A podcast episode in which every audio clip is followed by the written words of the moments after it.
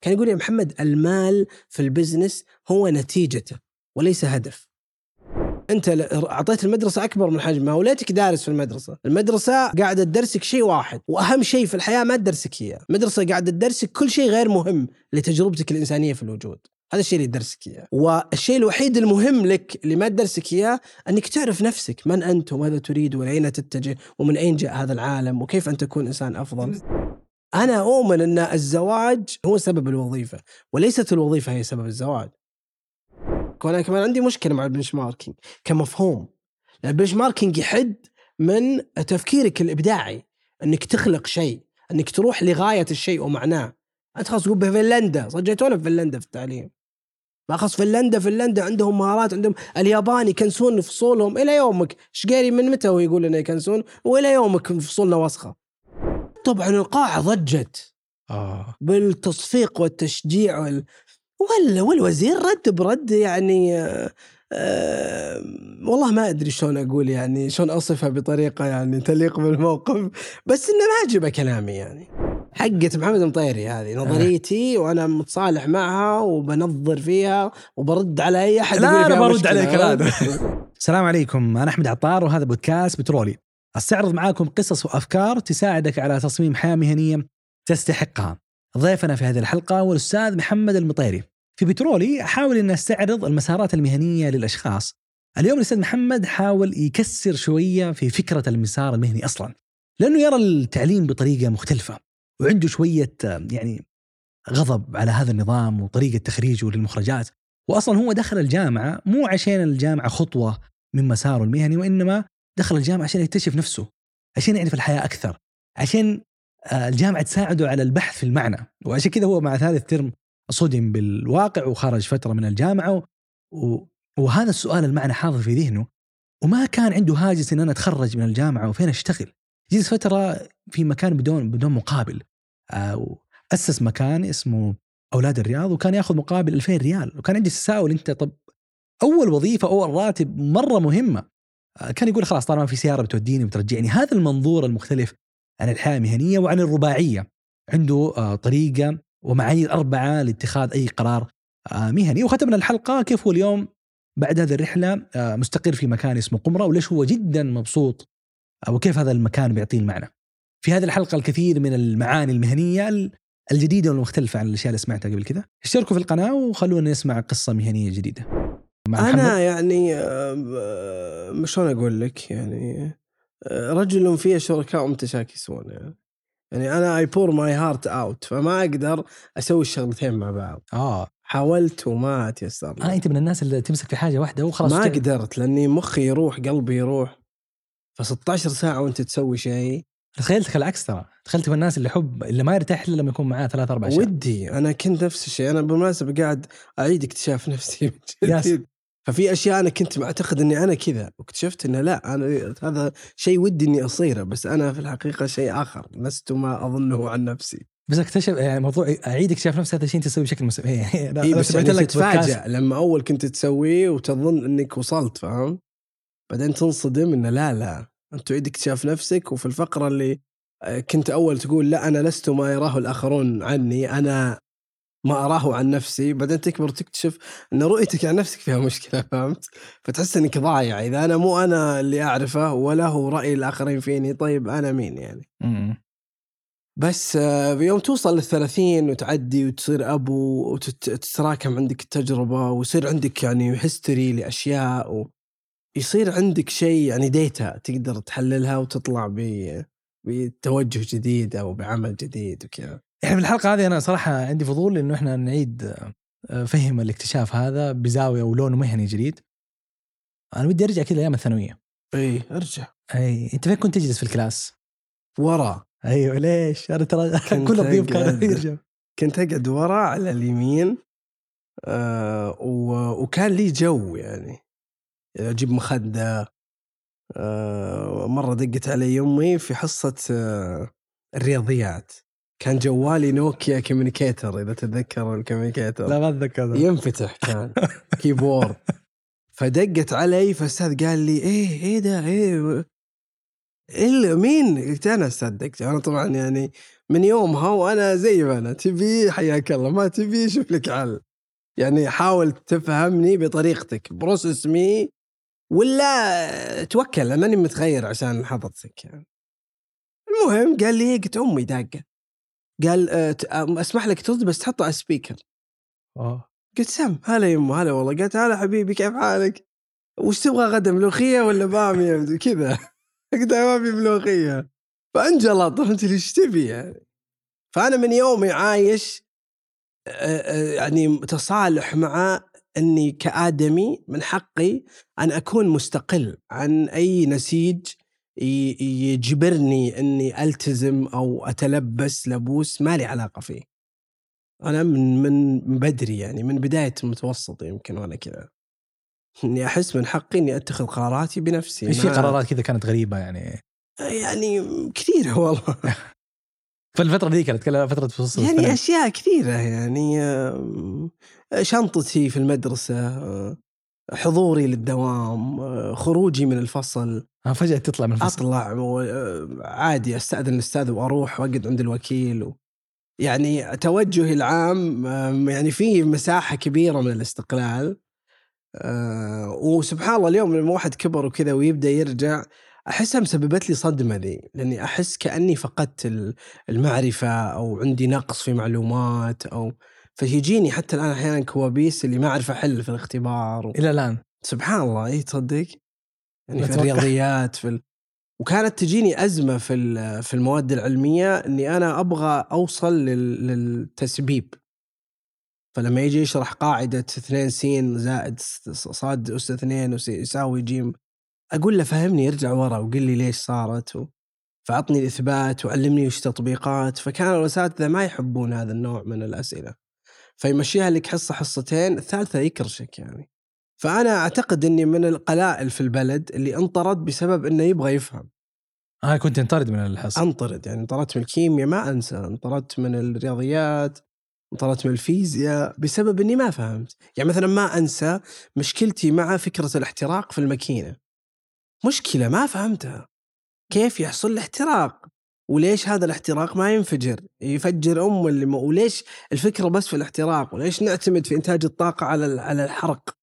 ما في أشياء أخرى باتجاهات أخرى ليش إذا الحرق هذا يسبب انبعاثات ويسبب مشاكل مو معقولة ما في طريقة في التفكير تخلينا نقول يمكننا إنتاج الطاقة بطريقة غير وأنا أسأل من منطق دارس لأني أنا كنت أتقمص فكرة الطالب وأنا أعتقد إن الطالب فكرته الأساسية يعني حتى حتى الكلمة العربية فهمت؟ إنك أنت أنت طالب مو أنت تسكت فأنت المفروض إنك يعني تطلب المعرفة فتسأل فتبغى زيادة فتأخذ وتعطي. بس النموذج الاجتماعي العام لا هو سبمسيف يعني. أنت تنطم اسمك المنطم في الفصل. اسكت واحفظ. وبعض الأساتذة المدرسين على عيني وراسي المصريين لهم تقدير كبير وحياتنا بعد الله يعني تعتمد في معرفتنا كثير على أساتذتنا. بس كان في نظام إذا شفت دي حط دي عرفت؟ لما تشوف الإس حط المدري وشو في اللغة ولما تشوف القاعدة إكس فكثير من التدريس اللي درسناه على الأقل أنا في تجربتي كان في هذا النوع من ال shortcuts اللي يبغاك تحل بس السؤال في الاختبار. ما يبغاك تفهم الموضوع. ولو كان عندي يعني مسار كنت دائما أقول لهم أنا لو عندي قرار ألغي الاختبارات لأن الاختبارات هي اللي تعطيك ال fake successful هذا وال fake understanding إن أنت تحل فتاخذ درجة فينتهي علاقتك كأن علاقتك بالمعرفة مرتبطة في تجاوز المادة. بس المفروض يصير لا. المفروض يصير إن علاقتك بالمعرفة علاقة أصلية تربطك بالمفهوم اللي درسته ذا وتطبيقاته في الحياة. أذكر يوم طردني في درس آه، الماكينة. قال لي روح الورشة الله يرحمه أستاذ عبد السيد. روح الورشة وشوف أنا مش فضيلك. وفعلا اكشولي رحت الورشة. أخذت كتابي وما أنسى أنا كنت من النوع اللي يعني عندي شيء من ال... من من كثر ما أنا مستقل يعني ولا أدري ليش. بس كنت أشعر بأني عندي الكنترول وأحس هذا من حقي كطالب. ومن حقي ك... ك... كمتعلم إن ما أحد يحطني في قالب إني أنا أختار. فكنت أشعر بأريحية لما الكتاب يصير سلك. فأشوف الصفحة الواحدة قدامي بدون ما أشوف صفحتين أو يتسكر. فكنت كل كتبي اسويها سلك. وكنت أكتب بورق أبيض ذيك الأيام. ما أحب الورق مسطر ولا أحب الدفاتر. أكتب ورق أبيض ولا أحب أدبس لأن التدبيس يشعرني ب يعني شيء من عدم الاستقلال. فهمت؟ أحبها ورق. كنت إذا جيت أذاكر أشق الكتاب شقة فصول وأحطه قدامي و... وإذا كنت أبغى يعني أرفع العيار على نفسي وخلصت المبدأ اللي درسته أشق الورقه عشان خلاص there is no turning back. اوه فاذكر في درس الكيمياء مثلا شقيت ثاني ثانوي آه، في المطبخ. قعدت حطيت فرشة وتكاية ورصيت ال- وذيك الأيام كنت توني متعلم مبادئ ال- الخرائط الذهنية وهالأشياء. فعشان وتسوي ال correlation فمثلا حطيت درس ال- الكيمياء العضوية فوق المطبخ على اليمين. وحطيت مدري وبدأت أحط أشياء مثلا طماطم و- والملح. طبخت ال... فهمت اللي؟ عشان يصير في ارتباط ما بين ال... الأشياء ذي اللي الأحداث أو شكل الورقة أو وفي بعض الأشياء اللي تربكني أروح extreme واشقها على طول. عشان خلاص ما في طريقة أقدر أرجع لها. وبعض الأشياء كنت أحرقها. يعني extreme فهمت؟ emo. آه. ذيك الأيام يعني أنا ما أشوف نفسي إلا طبيب أصلا. وكنت أحس إن الطب يعني هو غاية أعلى مستوى إنساني ممكن الواحد يوصله. ما في شيء أعظم من إنك آه، يعني تمسك زمام خلقتك وتكون سبب في شفائك وشفاء الآخرين من حولك. يعني أشوف أول شيء بدا بدأ من الطب وكنت طول عمري طبيب.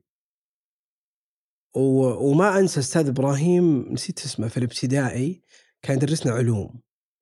وثالث سادس خامس رابع كلها كنت كل ما تبدأ الحصة أسأله أستاذ عندي أسئلة قلت اليوم ليش عندنا اظافر؟ ليش الله. أسود؟ ليش عينين؟ ليش ما في عين ورا؟ ليش الخشم كذا؟ ليش رئتين؟ ليش واحدة اكبر؟ كذا كنت أسأل طول الوقت أسأل كل أروح البيت وأرجع وعندي أسئلة جديدة. وهذه سبحان الله من الأشياء اللي يعني في شخصيات يقولون لنا أشياء في الحياة ويأثرون علينا بطريقة آه، يعني الواحد ما يدركها فهمت؟ لاني أنا الحين بديت أفهم أت- أتأمل نفسي أنا ليش عندي هذا الشغف بالعلوم وليش عندي اهتمام في اللغة؟ ما أنسى الأستاذ علي بداح في أولى وثاني وثالث ابتدائي مستحيل أنساه. وهو كان يعزز فيني فكرة أنك متحدث، أنا كنت جدا حيوي وخجول و... وأستحي وأبكي إذا قمت في الفصل وسألني وكذا يعني. فسبحان الله سوى العكس تماما وهو يشجعني وما أنسى مثلا إلى الآن أحتسب له كان درسنا آه، آه، عربي وإسلاميات ما إيش كان التوحيد أو فدعاء الاستفتاح هو اللي علمني إياه وأذكره له وأحتسبه له. فكنت أقول ذيك الأيام وكانت صدمة بالنسبة لي من الحرج. يعني ما أقدر أتحمل يعني. آه، سبحانك اللهم وبحمدك. وش ال وش ال آه، الله أكبر نسيتها الحين مع هي؟ حماسه لا لا. استمتاع أنا دعاء التكبير واحد نساه انه آه لا يا أخوي. تعالى جدك ولا إله إلا غيرك كنت أقول. طيب؟ كنت أقول ولا إله إلا غيرك. فقال لي يا ابني كذا أنت عكست المعنى تماما. كيف يعني لا إله إلا غيرك؟ يعني ما في إله يعني الله مو إله كل حدا إله إلا رب العالمين. الله. فسبحان الله ارتبط عندي ارتباط يعني أصيل. لو بقول لك لأني أنا عندي علاقة يعني مرتبكة و... و... وأحس إني آه، شلون أقول لك؟ يعني مهووس وأنا أعتبر الهوس مشكلة بالألفاظ والكلام والمفردات ويمكن اللي يسمعني أو يتابعني يعني تجيني أحيانا ناس يقولون لي هالملاحظة إن أنت عندك مفردات أو عندك غزارة في التعبير أو لا هذا شيء ما اخترته ولا أعتقد إنه أسوي على الأقل في تجربتي. شيء كان سببه موقف أستاذ علي كلمة إلا. اللي قلبت المعنى.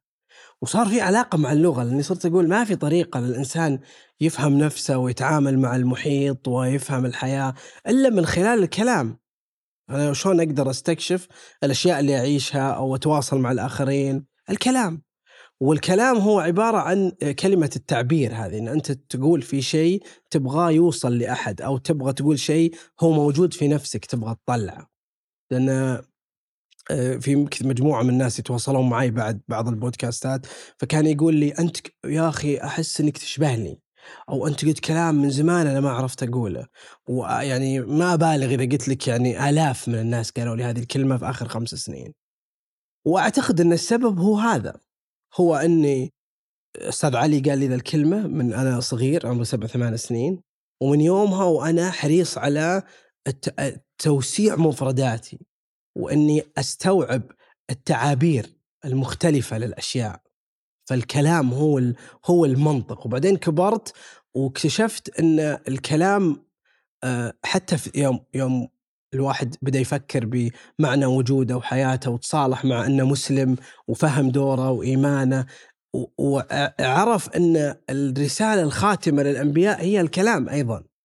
فزادت علاقتي. يعني حسيت إني يوم تعرفت على القرآن وأنا واعي أنا اوريدي عندي هذا الهوس بالمفردة وهذا الهوس بالكلمة. لاني أنا عشت فترة طويلة وأرجو إن الله يعني يكتبها لي ويرزق اللي يشوف آه، يعني من خيرها ومزيدا منها.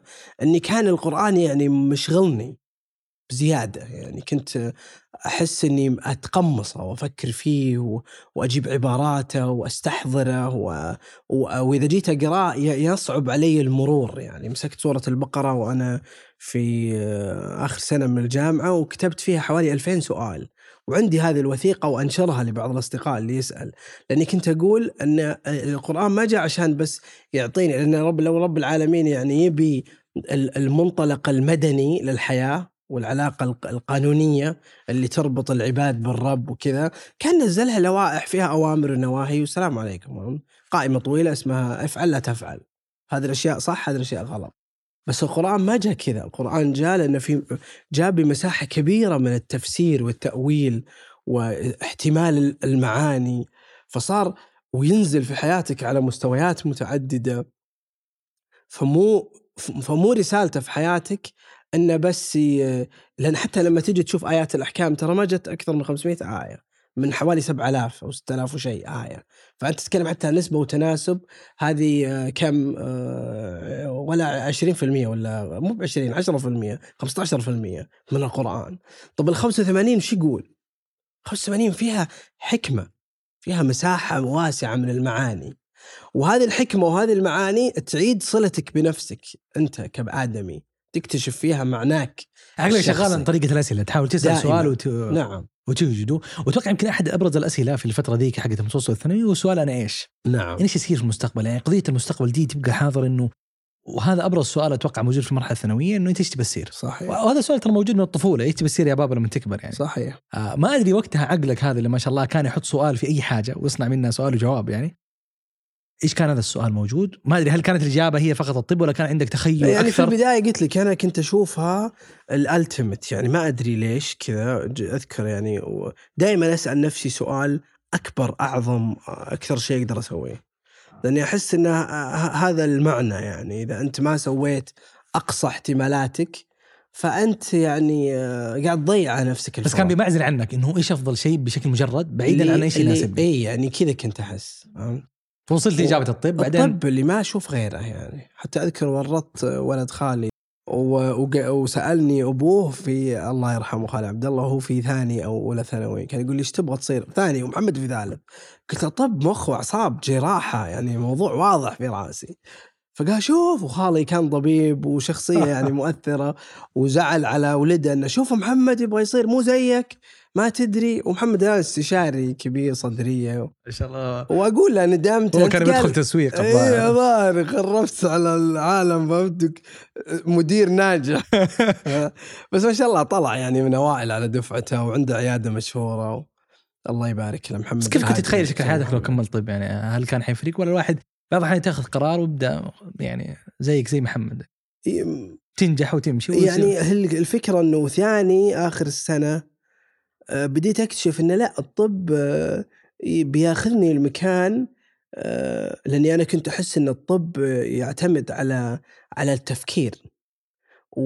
وهذه قوتي على الأقل أو هذا اللي اعرف عن نفسي إذا ما أبغى أصفها بصفة. أنا أعرف عن نفسي إني رجل تأملي تجريدي والطب ما في هذه المساحة من التأمل. الطب هو حرفة. يشبه أي حرفة أخرى. تعتمد على اليدين تعتمد على الحفظ والادراك وربط الأشياء عشان نطلع من لأن كثير من الطلاب ينحصر في معادلة أو في ثنائية الحفظ والفهم. بس الحياة والمهنة والتعلم والمعنى المهني من من وجودك إن صحت العبارة آه، ما يروح على حفظ وفهم ما تقدر. هي هي تعتمد على الامرين معا يعني. وما في شيء اسمه الأدبي ما في فهم وما في شيء اسمه العلمي ما في حفظ. كلهم يشتغلون مع بعض يعني. بس وقتها تبدا تفهم نفسك أكثر إن أنا أفهم المعاني التجريدية ما بشكل أقدر أفضل.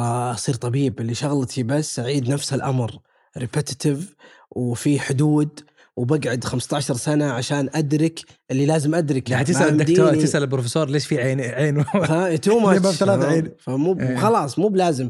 وش المعنى اللي بيجيني؟ لو already في دكاترة واجد. فحتى لو بشوفها من منظور ال- الرسالة والدور الحمد لله فرض كفاية وفي عدد كبير من الدكاترة في العالم. فما في حاجة ما في نقص ما في رسالة. فرحت للفيزياء. قلت الحل عندي فيزياء هي المعنى من الرياضيات.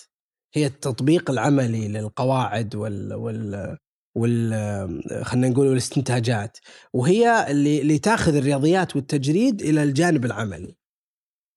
وقررت أدخل فيزياء وبديت أستكشف وأسأل وأست يعني أفكر وأبحث وأقرأ. لأنه فيها معنى التجريد وفيها الأسئلة وفي الفلسفة. نعم. وبعدين طبعا يجيك التأثير الاجتماعي اللي يقول لك وش بتستفيد وترى ما في وظائف و...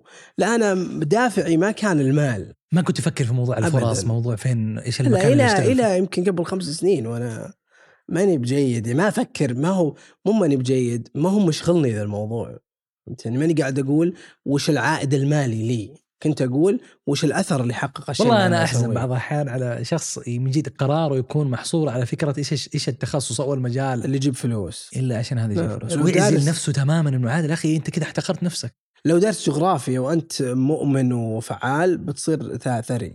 ما له إيه، علاقة وظيفة بس يعني. حط نفسك جزء من المعادلة على الأقل يعني. نعم، لا نعم. لا ت- حرام أنت أكبر يعني من إنه أنت تاخذ قرار ما له علاقة 100% بيك وما أصل المشكلة السؤال ذا ما له جواب سؤال خاطئ. سؤال وش الشيء اللي يجيب فلوس؟ ما له جواب لأن لأن هذا نتيجة لأشياء كثيرة. المال في الغالب هو نتيجة تعتمد على مجموعة أشياء أنت تسويها. ويا كثر الناس اللي آه، يدرسون تخصص ويروحون توجه آخر وهو بارع جدا في تخصصه وتخصصه ما جاب فلوس. فالموضوع ما هو الموضوع مو لينير يعني في الحياة عموما. عشان أي أحد من الطلاب اللي يعتقد إن المساحة الجاية في حياته آه، أتخرج ثانوي أتخرج من الجامعة أتوظف يجيني فلوس الحياة ما بكذا. وغالبا بيجيك بيفت أو بيجيك اكتئاب لأنك أنت مصر على أنك تمشي في الخط المستقيم فما أنت قاعد تلتفت.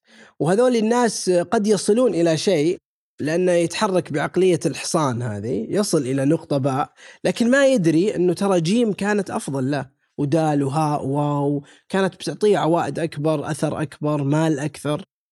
ف بعد الفيزياء. آه بعد الفيزياء سبحان الله ساورت. دخل في قلبي المعنى الإسلامي والشرعي والدراسة الفقهية والدينية. والفكر عموما وتشوشت لأني بديت أشوف إنه لا تعال إني أفهم أنا مين وليش جاي وش علاقتي في الحياة وين ممكن أروح ومن هو الإله وش الدين وش الأحكام. أولى علي أجمع فيه نفسي من إني أفكر في المفاهيم اللي هي ثانية في الأهمية عندي. أنا أبغى أعرف أنا مين وش الحياة وش معناها فاخترت إني أدخل الشريعة من هذا المنظور. أنا بدخل كلية الشريعه عشان أعرف الله مين والقرآن إيش والأحكام وش هي ودخلت بنفس المنطق حق السؤالات حق الشاب المتحمس للعلم وبعدين مفاهيم الشرعية في التراث وفي وفي التقاليد خلينا نقول ال- المرتبطة بالدرس العلمي اللي كنا نقراها عند السلف وعند ال... كانت تدعم جو السؤال والمعرفة و... و... والبحث. وذيك الأيام قريت قصة انتشرت في ال Communicator في ثاني ثانوي عن واحد غامدي آه، سافر عشان يلازم الشيخ محمد بن عثيمين اسمها رحلتي إلى النور. وأثرت فيني بشكل غير عادي لأنها كانت تجسيد حقيقي لمعنى ال- ال- البحث العلمي والسؤال اللي فيه تعلم. وذكر علاقة شخصية عميقة جدا مع الشيخ بن عثيمين جاء من بعيد وجاء له مرض وكيف كان عنده مساءلات مع الشيخ. كانت رواية عظيمة وأتوقع أنها موجودة لو الناس تبحث عنها. ضربت أعماقي يعني قصة واقعية لشخص معاصر عاش مع قامة علمية معاصرة ووثق تجربة من منظور إنساني ومنظور تعلم. ما كان السرد عبارة عن شرح فقهي لمسائل أو اختيارات للشيخ ولا قصص طلاب العلم إذا جلسوا يجيب لك والله مواقف طريفة صارت. لا لا هذا قاعد يتكلم على على الرحلة على سؤالات الوجود على فهمه للمعنى من الحياة على على رحلته في طلب العلم. كانت مؤثرة. فأنا دخلت الكلية بهذا المنطق. أنا داخل كلية شريعة أنا مختار جايب معدل جيد يدخلني طب ومتخرج علمي واختبار رياضيات آه، لأني بخاف أبلش مع أمي وعلى نسبتي وكذا أذكر في كذا اختبار حضرته حركة الموت اللي ما ذاكر عشان ما أبي أجيب معدل وأبلش مع أهلي آه، وفي أسئلة كنت أحلها غلط عمدا عشان آه، يعني ما أجيب درجة عالية ويعني يجيني ضغط اجتماعي أقوى من قدرتي على تحمله. آم، فدخلت عشان تكتشف نفسك. عشان أكتشف نفسي. فلما دخلت وأنا عندي هذا المنطق انصدمت. أن كلية الشريعة ليست مصممة لأمثالي. كلية الشريعة مصممة للطالب نفسه حق الثانوي. نفس النورم يعني ما أقدر أطلع كلية شريعة من كل أي كلية أخرى. نفس الطريقة. وقتها يمكن كان في شيء من الحساسيات أو الحدة أو الجو العام مشحون. فكان فيه آه، شعارات وحوارات صعبة و- فلما يجي واحد يسأل أسئلة فقهية أو أسئلة عقدية آه، بنفس الطالب الدكاترة بتميم يعني فصل سموني علماني فصل سموني ليبرالي فصل سموني صوفي فصل سموني متشدد. وأنا ما عندي ولا واحد لأني أنا أنا ما عمري على خبري أنا ما أدري عاد كيف الآخرين يصنفوني اللي عاشروني ولا اللي عاشوا معي. بس في داخلي ما عمري توجهت إلى وجهة معينة. يعني قلت أنا اختياري في الأمر الفلاني أو أنا في الح... مع الحركة الفلانية أو أنا أنتمي للمدرسة الفلانية. لا آه، سياسيا أنا أدين بولائي وحبي وفخري بالبلد والمملكة وحكامها و- و- وقيادتها من يومي ولين أموت. ولا من ناحية فقهية ما عندي أنا لسه ما زلت لابس لبوس الطالب. فما أسمي نفسي والله مثلا منتمي لمدرسة معينة ولا متشدد ل- لفكرة معينة. وأشوف إن هذا جزء من جهلي. أنا لسه أتعلم. ما وصلت المرحلة اللي أقول أنا والله عندي أنتمي آه، اختيارا للشيء الفلاني. فالكلية ما تستوعب هذا النوع. يعني فلما يجيك طلاب دخلنا مثلا مرة حوار عن آه، قيادة المرأة للسيارة في كانوا كم. هذا؟ آه، 2000 ستة. اي 2005 2006 ودخلنا حوار في الكلية و آه، وعن آه، التعامل مع مسائل الخلاف. لو أنا شفت مثلا شخص يؤمن بأن أو يعتقد أو يرى ي- يقلد من يرى أن الموسيقى حلال وأنا أرى أن الموسيقى حرام.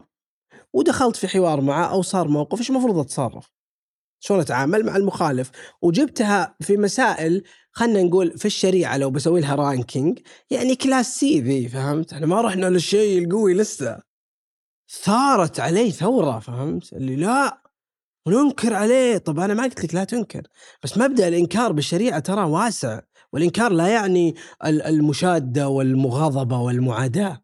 فيوم صارت شدة كذا قلت طيب بقول لكم قصة الشيخ بن سعدي، الشيخ بن سعدي من ش- مشايخ المدرسة السلفية، شيخ بن عثيمين وبن باز. جاء له واحد في البيت يدخن، عامل نزل له حطب ويدخن العامل ذا. طاح البكت وطبعا نتكلم عن تدخين أيام بن سعدي كأنه يا شيخ وش؟ مخدرات تو ماتش فهمت لي خلاص يعني حرمة وأول ما طلع لو تروح تقرأ أصلا فتاوى المشايخ ذيك الأيام يعني وما كان في أصلا خلينا نقول دعم علمي من البحوث ووزارة الصحة و ما عندهم ما يكفي خلينا نقول من المعرفة الطبية اللي تخلي رأيهم متشدد إلى هذا المستوى. أه، ولا أدري والله إذا هذا متوهم ولا أنا فعلا أتذكر إن بعضهم كان يقارنه بالخمر حيث أنه يعني يخامر العقل ويغير وإلى آخره، ولا أدري إذا هذه من راسي ولا ولا حقيقة قال بها أحد. عشان ما يجونا الفقهاء ويحجروا لنا وأنت عند بودكاستك ما يتابعون إلا الدوافير. الله يسلمك.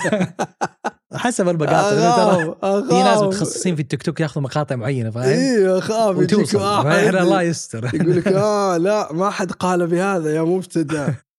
فطاح البكت. المهم فالتصرف الطبيعي إنه حق حق لو أنت بتفكر بالمنطق حق اللي كانوا يسولفون معي ذاك الوقت إنه إنكار إنه شيخ بيجيبه والشيخ يعني يتكلم على على قائد من أهم قادة ال- ال- المدرسة الشرعية في المملكة في تأثيره آه، في في تعليمه في مدرسته في فرادته. أسلوب الشيخ بن سعدي يعني يعني فريد ومؤثر وما أحد يعني ينكر أنه مؤثر حتى إلى اليوم على المدرسة الفقهية السعودية. آه، فناداه الشيخ. وش المفروض يقول له؟ فقلت شباب وش المفروض يقول له في الموقف ذا؟ ينكر عليه أكيد أنكر عليه أكيد وبخ أكيد وعظ أكيد الشيخ اللي القصة مذكورة نسيت والله وش الكتاب. أخذ البكت وأعطاه إياه. قال له طاح منك؟ وراح. حتى ما علق ما قال مثلا يا فلان على الأقل مثلا أنا لو مكانه وعندي المنطق العام. قال يا شيخ على الأقل بقول له يا أخي مضر. يا أخي خاف على نفسك. ما أقول له حرام. أنا أحيانا إذا مريت ومروق وشفت واحد يدخن إلى الآن أقول له بالعافية. بالعافية عليك. فيستحي. وأنا منطلقي ما هو إنكار ديني بس. أنا منطلقي حتى تنبيه على العافية. أنا واحدة من مشاكلي مع الدخان إن فيها ديبندنسي علاقة آه، تعلقية واعتمادية إن أنت ما تقدر تعيش من غير النيكوتين ذا. وأنا أحس الإنسان من حقه يعيش حياة مستقلة يا أخي. ليش تربط نفسك ما تقدر توصل للشيء ذا إلا لما يصير شيء؟ لا تتعلق بأوادم ولا تتعلق بأفكار ولا تتعلق ب materialistics لا بس انت قبل الحلقة ما تبدأ drugs؟ تجيب لك القهوة ناس- لا أنا اي لا حتى القهوة ترى ماني يعني. خلينا نقول فيها ديبندنسي بس إني اشته- اشتهيتها وأمون عرفت. لا بالعكس. فلما أعطاه السيجاره العلبة آه وقالوا للشيخ يعني قال أنا يعني رجال مدخن مدخن. وما بيه يشتري من فلوسي. أنا أعطيته فلوس للحطب لا يشتري من فلوسي. أنا لو خله يدخن ويهدي رب العالمين. موقف هادئ على حدث عادي طبيعي مكرور في حياة الناس. بس الوقت ايامها كان متشنج. الناس تبغى موضوع إنكار المنكر ذيك الأيام. كنت أقول يا جماعة إحنا لو بنعرف المنكر التعريف الشرعي حقنا. طب إحنا عارفين في اللحظة ذي اللي إحنا قاعدين نتكلم إن في عدد كبير من المنكرات قاعدة تصير. فما هو المنطق حقي اللي يقول إني بعطل حياتي عشان أروح وأنكر على كل أحد؟ فافكر بالمنطق ال- ال- اللي الرياضي خلينا نقول ومنطق الأرسطي وكنت. تحس إنك لوحدك بتفكر لوحدك. إيه لا بعدين فصلت أنا ما قدرت يعني. طب ما قدرت- ما- ترام وحذفت ترم. آه. رحت اشتغلت في مدرسة آه، واشتغلت مع عمر الجريسي في المناهج كنت أول شاري المدرسة ذيك الأيام. وكان وبدت أيامها يعني شعور مريح جدا بأن هناك مساحة كبيرة من الحياة أوسع من اللي كنت حاسة لأن أنا وقتها ما عندي جواب على سؤال ما هي مهنتي. أنا ما دخلت الكلية باعتبارها خط خطوة في المسار المهني. أنا دخلت الكلية باعتبارها يعني مرحلة مهمة أتصالح فيها مع نفسي وأكتشف فيها معنى آه، من أنا وماذا أريد وما هو العالم وما هو المصير وما هو الدور الذي يمكنني أن أفعله وكيف أطمئن وما هي الحياة السعيدة وهذه المعاني اللي كانت تشغلني. متى أول مرة جاتك مسؤوليتك مسؤولية إنك تفكر في سؤال ما هي مهنتي؟ إنه لا الموضوع ما تصدق ما قد جاني إلى إيه. اليوم. ما عندي سؤال المهنة ذا. واليوم صرت مستوعبة يعني لما تاملته وشفت حياتي وكذا صرت قادر أقوله بشكل قاعدي. يعني أقدر أفصله لك وأعطيك نظريتي وفلسفتي في الموضوع. إيش فلسفتك؟ أي- آم، يعني أنا عندي رباعية آه، إنه إنه أول شيء السؤال البدء من سؤال المال خاطئ جدا. هذا هذا هذا الذي قاعد يعني الذي يفسد مسارات كثير من الناس. السؤال على وش أكثر شيء يجيب فلوس. السؤال الأول المريح في بدايات الاختيار هو سؤال وش الشيء المريح بالنسبة لي؟ والناس ما تعظم راحتها الشخصية. دائما تنكر صوتها الداخلي تنكر حدسها تنكر الشيء اللي يجعلها تشعر بأنها مكتملة وأنها مرتاحة. فدائما الإنسان يتكلف البعيد هذا الصعب اللي ياخذ نفسه بالقوة فيه إلى آخره بينما ال- ال- ال- التوفيق والخير والبركة قدامه. بس هو ما يشوفها شيء لأن صار عنده ارتباط خاطئ ما بين المسار المهني والصعوبة ال- ال- الكبد ال- المغالبة الإحساس العميق بالجهالة وعدم الاستحقاق فيحس أنه لازم يجاهد عشان يوصل. بينما لو تصالح مع المريح بالنسبة له ال- ال- ال- ال- اللي يحس فيه ب انسجام ب- ممكن. بانسجام ب هو مريح ترى من جهة ومن جهة أخرى هي نقطة قوة. وأنا بجيك بالثانية. طيب آه، إذا آه، سؤال الراحة يجي معه بالضرورة وبنفس الوقت. سؤال الإتاحة والإمكانية. شو الشيء المتاح والممكن لي الآن؟ وكثير من الناس جزء أنا أشوف إنه جزء أصيل من أسباب الكآبة المنتشرة. وأي أحد يكلمني وأنا أحيانا أحط رقمي في تويتر والناس تدق علي سمعوني في حلقة ولا يبوني يشاركوني شيء يجدون أني تحدثت عنه قبل ويحس إني أفهمه. وهذه هذه عائدة لفقرة المفردات إني أنا أنا الشيء الوحيد اللي اللي أعتقد إني أفرق عن الناس فيه ولا هو فرق إني آه، آه، معترف بضعفي إني أتكلم عنه إني إني أعرفه وأعبر عنه. وأيضا أنا مؤمن إنه إحنا متشابهين. تشابه الآدمي مع الآدمي يكاد يكون مطابق حتى في عيوبنا حتى في ذنوب الخلوات إذا بتكلم من منظور ديني أو إيماني حتى من آه، آه، إشكالاتنا النفسية حتى من ظروفنا المعيشية خصوصا إذا إحنا أبناء البيئة الواحدة يعني السعوديين أنا ممكن أطلع نظرية ما ما تثبتها المباحث العلمية و... بس يثبتها الزمن والمواقف والأوقات إنه إنه مشاكلنا 10 15 يعني كلنا. والناس تراتبيتها عندهم مختلفة يعني. في البشر أنت أكيد عندك مشاكل مع بشرية. هذا البشرية يا زميل دراسة يا واحد من العمومة يا والدين. إذا مو والدين أحد الأقارب. يعني هذه الخريطة فهمت؟ هذه طبيعة الحياة اللي إحنا عايشينها. عندك قلق تجاه مهنتك لأنك تقارن نفسك بواحد كان معك وجته فرصة قبل شيء أنت ما قبلته. فأسباب معاناتنا واحدة. وفي الحقيقة أسبابها ال- ال- ال- العميقة هي أفكار. ما هي ظروف. ما هي شؤون مادية ما هي حالات هي ما هي هي كيف شفت الحدث ذا؟ أنت وشلون فسرته في نفسك؟ الناس في الكآبة جزء كبير من ال ال الاكتئاب ال- اللي شكله إرادي في الحقيقة. هو قد يكون نتيجة وهذه فلسفة يعني آه، تجربتي في تأملي لنفسي. هذا مو مو درس في علم النفس أن في اكتئاب سببه في الح... عنصرة أو أو جذرة إرادي في الإنسان. أنت تتحكم فيه أنت اللي زرعته. والاكتئاب أنا في رأيي ما هو صدمة مو موقف يصير لك يسبب لك إياه. هذا اسمه صدمة عند ال- النفسانيين. بس لما يصير في فكرة قديمة موجودة في راسك وهذه الفكرة أنت قاعد تعززها بمشاعر بمواقف تعززها بتفسيرات للسياقات. نفس الحدث تمر فيه ومر فيه مع نفس الشخص بس أنت عميق في نفسك وأنا ما دريت عنه. وما له علاقة بقوتي النفسية لا لا لا علاقة قوتي النفسية هي نتيجة لي. أنا شلون فسرت هذا الحدث؟ وهذا التفسير يجي من فكرة جوا راسي أصلا. أنا قرأت هذا الحدث فيه. فجزء كبير اللي أنا لاحظته من القصص اللي جتني وأكيد في معرفة لا زلت أجهلها. بس اللي لاحظته حتى الآن جزء كبير من الكآبة اللي يمرون فيها الناس سببها السعي نحو المفقود. وعدم التفاعل والانفتاح وال- والتعامل مع المتاح مع الممكن مع الموجود. حتى في نفسك. تلقى مثلا أنت عندك سبعين مهارة. ما تحس فيها. ما هي مهمة بالنسبة لك. أنت قاعد تشوف الشيء اللي ناقصك مع مع- مع معنى جديد. ضيف استضفته وقال لك مفهوم أنت ما تعرفه. استحيت لما شفت الحلقة واحد كتب تعليق وش ذا؟ ما تعرف الموضوع الفلاني وأنت مهندس؟ ضربت في أعماقك. ترى مهندس هي هذا ما تضرب في أعماقك. بينما لا لأن وكل ليش ضربت في أعماقك؟ لأن في شيء في داخلك أنت ما تصارحت معه، أنت ليش مسوي البرنامج؟ وسؤال ليش هذا بالنسبة لي أنا؟ سؤال يعني, لا يعني ما أقول ضيع حياتي، سؤال يعني تدور حياتي عليه. سؤال الليش هذا؟ وترى موجود عند المهندسين الصناعيين والتفكير ال- ال root causing هذا وال five whys وال يعني سؤال المعنى وال... هو السؤال اللي أشغل كل أحد. ليش الأشياء تصير بهذا الشكل؟ ليش كذا؟ ليش؟ وبعدين نروح نستكشفها وكثير من الناس تتقبل المتاح.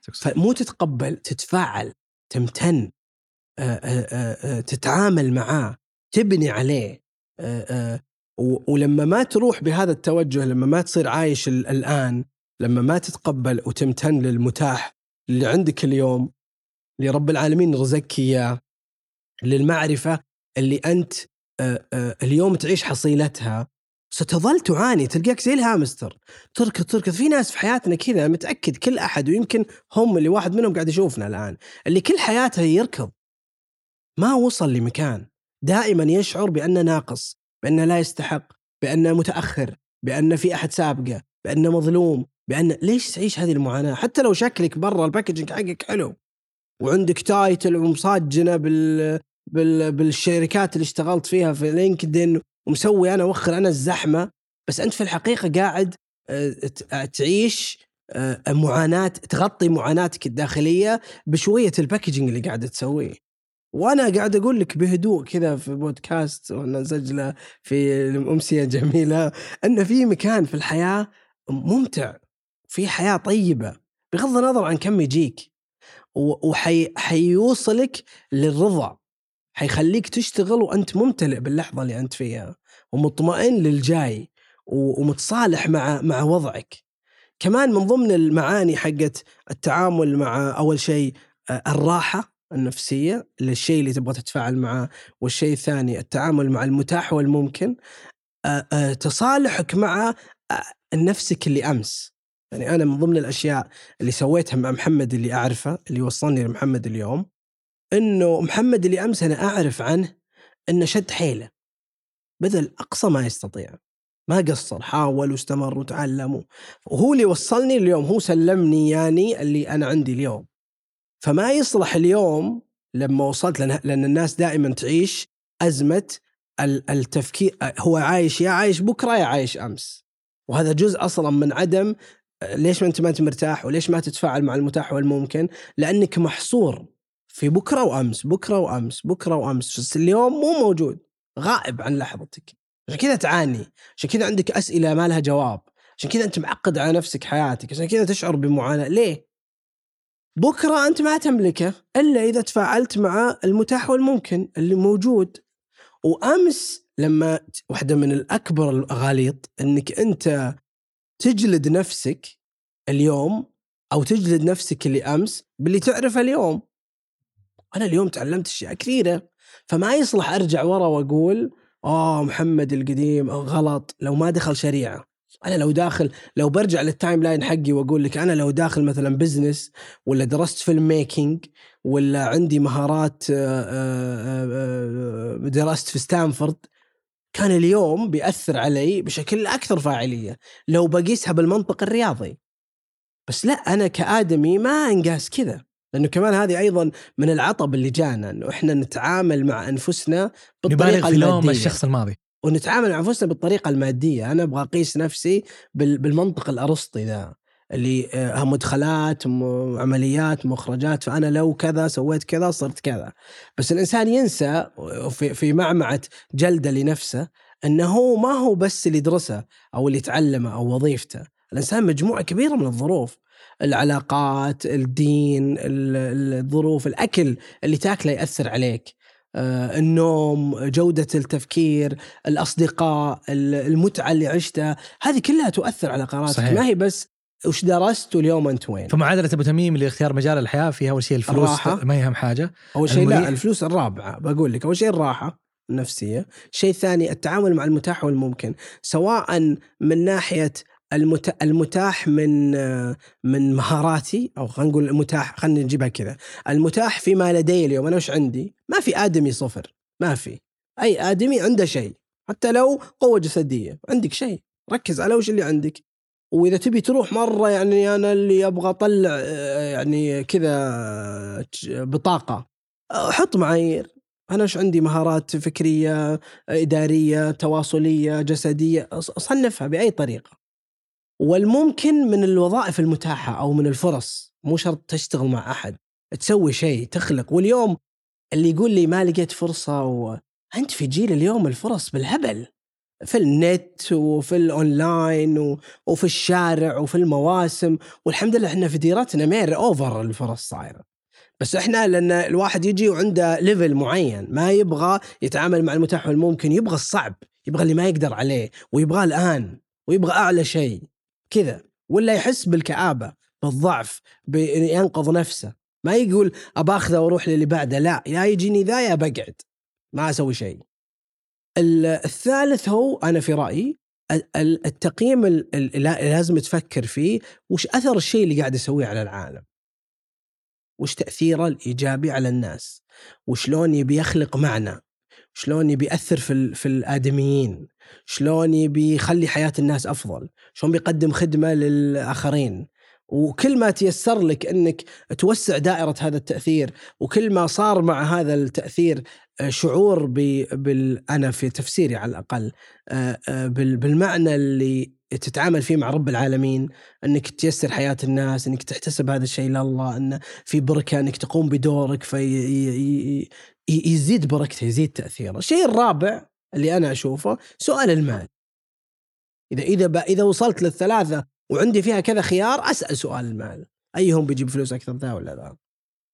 وأنا أشوف إن الحياة عبارة عن مراحل يعني pivoting لازم الواحد يتصالح. اليوم الحياة تعتمد على عادة التمحور. ما في شيء اسمه مساري 20 سنة. في شيء اسمه العمل اللي يشغلني في المرحلة اللي أنا فيها. فلازم تتصالح مع فكرة إنك بتتمحور وإنك بتتغير. اليوم أنت في مكان هذا المكان بيوديك الواحد بعده وبيوديك الواحد بعده وهكذا. أنا وياك عندنا هذا التمحور في حياتنا. وأعتقد كل أحد قاعد يسمعنا يفترض إنه عنده هذا التمحور. إلا الناس اللي يمكن تخصصاتهم تقنية تفصيلية طبيب ولا شخص معين اللي مهارته دقيقة جدا وفرصته محدودة في مجاله وحتى هذا عنده فرصة للتمحور. إذا إذا بغى إذا فك عنه السرج ذا حق أو شو يسمونه حق الحصان وقرر ياخذ لفة ويشوف ما يشوف بس المال إنت أخذت لفة في نص الدراسة فأنت بعد ثالث ترم خرجت. قلت أنا بجرب ان أنا أدير المدرسة نعم. مع عمر جليس اشتغلت ما كنت في الإدارة كنت ماسك الأنشطة والتاثير الطلابي كنت مرشد طلابي وقتها. ما كان لي اسم يعني كذا محدد كنت أسوي أشياء كثيرة. بس إيش صار لك في الفترة ذيك؟ يعني قد كنت؟ يعني الطلاب جديد علي فهمت؟ أنا ماني بعيد عنهم قريب. آه بس آه بديت أحس إنه وتفاجأت ان ان في مجموعة من الطلاب اليوم اتفاجئ إنه يقول آه أنت درستني آه أنت مدري إيش تذكرنا يوم في المدري وين. آه. فبديت أحس إني لا ترى حول بعض تراك بيني وبينك سنتين يعني انطم آه. لا تحسسني إني شايب.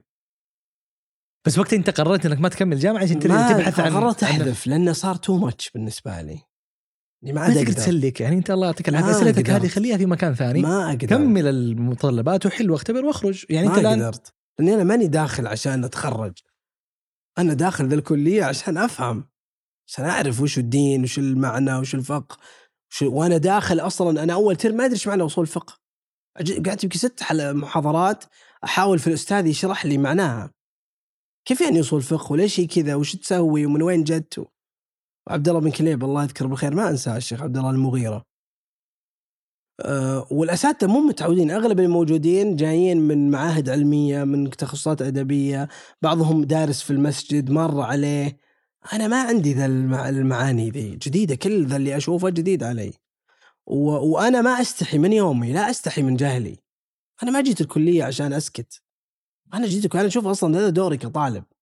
ودور المعلم مو إنه يسك يبربر ويسكتنا. وهي بربرة فعلا. وهذا ما هو من عدم احترام المعلم. فكرة التعليم النشط من أيامها؟ أنت ما لا تحسسني إنك الإمام مالك وجاي وعندك علم ما هو عند غيرك. أنت جاي تشرح لنا تمكننا من علوم. هذه كلية مرتبطة في نظام تعليم. أنا بتخرج في سلم كذا. أنا في نظام تعليمي. ماني أتكلم من مسجد ماني جاي للشيخ أدرس عندك أنت ومسافر لك من العراق عشان آخذ السند منك. فمو منطقي إنك ما تسمح لي. وطبعا الكلية وقتها كان فيها مشاكل. من ضمن مشاكلها مثلا إن ما كان في أحد ي... ي... ي... يعني ما حد يشوف التالي. مثلا القاعة اللي درست فيها فيها 160 طالب. حش هذا ولا مخيم حج. مخيمات الحج ما فيها هذا العدد. ف... فالأجواء ما كانت أجواء أصلا لا عملية تعليمية مين مصممة بهذا الشكل. فما تستوعب وإذا جيت تتكلم الشيخ الشيخ ما يعني مشغول وزحمة الطلاب وعدد ضخم من الناس داخلين ووقتها أصلا كان فيه اصطراعات فكرية و... فمو مريح بالنسبة له. أنت متخيل البيئة إلى أي درجة ما هي بآمنة. أنت لما تدخل حوار مع أي أحد يحس إنك جاي تبي تمسك عليه شيء ولا؟ وأنا برا هذا السياق تماما. أنا زي أليس في بلاد العجائب عرفت اللي متحمس للعلم والمعرفة وأمشي معي قلم وهو مو بعطيك وجه هو يحس إنك يعني عندك شيء. كل أحد تتواصل معه يفترض من البداية إن عندك شيء. أو يبغى يصنفك بسرعة يبغى يحطك أنت أي مدرسة أنت أي فطبيعي إن الإنسان في في التفاعل مع ذيك الأيام يصير. عنده مشكلة. صدق أنا كم كانت مدة الفترة اللي أنت وقفت فيها؟ أنا أنا حذفت ترم ورجعت أدرس وبعدين حولت انتساب بعدين رجعت انتظام بعدين حولت انتساب بعدين رجعت كم كانت. مدة البكالوريوس كلها؟ درست خمس سنوات هي أربعة بس أنا درستها في خمسة بس لطيف يعني وتخرجت آخر الأيام بالمنطق ذا حق يا رجال خلينا نفتك بس وكانت معاناة دبل علي تذكر حفلة التخرج؟ أي حفل مش أحضر حفل ما, ما مستحيل أحضر ليه؟ كذا لأن لأن خلاص انبترت العلاقة الشعورية هذه. صار الموضوع هم ما عاد صار فيه المعرفة ذي. صار هم وهجيت أنا من المستوى الرابع. هجيت في العمل الاجتماعي. لأني لقيت فيه ال ال الشعور المباشر التأثير المباشر. ولقيت إنه مريح. طبعا أنا قاعدتي ذي ها اللي أنا اكتشفت إني طبقتها على نفسي يعني. أو أو كذا أنا شايف الحياة أتعامل معها من هذا المنظور. ولا أدري يمكن يمكن في أحد يقول لي هذا خطأ و... وعنده الدليل اللي يثبت فيه خطأ. عادي حياة تسعنا كلنا يعني. بس بعد ما غلق خلاص. خلينا نقول خلاص الهم ما هو هذا مريح بالنسبة لي. وغلقت الآن. تعاملت مع المتاح والممكن. وش المتاح والممكن؟ أني أقدر أسوي أشياء كويسة برا. فطحت العمل الاجتماعي وأنشطة وسويت أولاد الرياض ذيك الأيام. قبل ما تخرج. إي في الجامعة. وحتى أولاد الرياض ذيك الأيام كان في بعد بعد ما خلصت من آه، قعدت ترم أنا مع عمر. آه، ذيك الأيام آه، كان في شيء من ال- الخوف في آه، في آه، في التجمعات الشبابية وكذا لأن لأن كانت تهمة. أي أحد يسوي تجمع شبابي أنت قاعد تخالف النظام. اللي ما هو ما في نظام يقول لا تتجمعون. وإحنا متجمعين عشان وشو يعني؟ قاعدين نسوي شيء كويس. تعاملنا مثلا مع جمعيات البرك إن نروح نرمم بيوت رممنا مجموعة من البيوت مع شباب وقطية. فتجيك الشرطة تدور ليش تسوون شيء زي كذا فتبدأ تكتشف إن لا أنا ترى ماني ضد الدولة يا جماعة إيش فيكم؟ أنا متحمس وأبغى أسوي شيء كويس للناس و... و... وما في طريقة تستوعب هذا أكلم مين؟ أنا ما أنسى حوار خضته مع معالي وزير الشؤون الاجتماعية من ضمن أنشطة مؤسسة الملك خالد ذيك الأيام برنامج سموه حوارات تنموية ودعوا مجموعة وأنا من ضمنهم باعتباري يعني من من المبادرين الأوائل في العمل التطوعي في الرياض ذيك الأيام. ومعالي الوزير كان يتكلم يعني بأريحية باتجاه العمل الاجتماعي والرؤى و... آه، العثيمين أذكر اسمه يوسف العثيمين الله يذكره بالخير وأظن توفي آه، إن كان متوفي الله يرحمه. ف أنا أنا جدا متوفز لأني حاولت في ذيك الأيام إني أوجد آلية منتظمة للحصول على تصريح. وما لقينا. وزرنا وزارة الشؤون الاجتماعية وما في اعطونا كتاب أخضر والتقديم عليه عشان يطلع الترخيص يحتاج على الأقل ستة ثمان شهور وعشان وشو يعني لماذا كل هذا؟ إذا إحنا نبي نسوي عمل اجتماعي نساند الجمعيات الرسمية ولا نسوي أنشطة لد- لدعم اختيار التخصص للشباب ولا كيف تستخدم تقنيات سوينا دورة في جوجل. للفرق التطوعية في الرياض كيف تستخدم Google Drive ذيك الأيام تتكلم 2007 2008 فيوم خ... الحوار ما عجبني رفعت يدي قلت معاليك إحنا شباب متحمسين جدا للمساهمة في التنمية وشايفين إن لنا دور نقدر نسويه وعندنا طاقة عظيمة وعندنا أفكار فريدة جديدة ونقدر نساند ونقدر نقدم يعني شيء جديد. وما إحنا قادرين نلقى ال ال ال ال إحنا ما نبي دعم ما نبي فلوس ما نبي آه، آه، تعطونا أشياء أكبر من حجمنا ولا أكبر من قدرتنا. إحنا نبي سماح وأعطونا الأشياء اللي فيها مشكلة نلتزم فيها.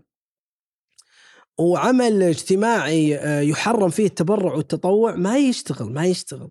لأن التائين ذولي هم ركن أركان العمل الاجتماعي. لأنه ما صار في العمل الاجتماعي تبرع وتطوع ما صار عمل اجتماعي صار حكومة أو قطاع خاص. ما صار. وما يصير مؤسسي بيصير تفرد فرد أو تبرع فردي. لما تتكلمون عن أنشطة اجتماعية تبغونها تصير مؤسسات أو تخلق تأثير كبير.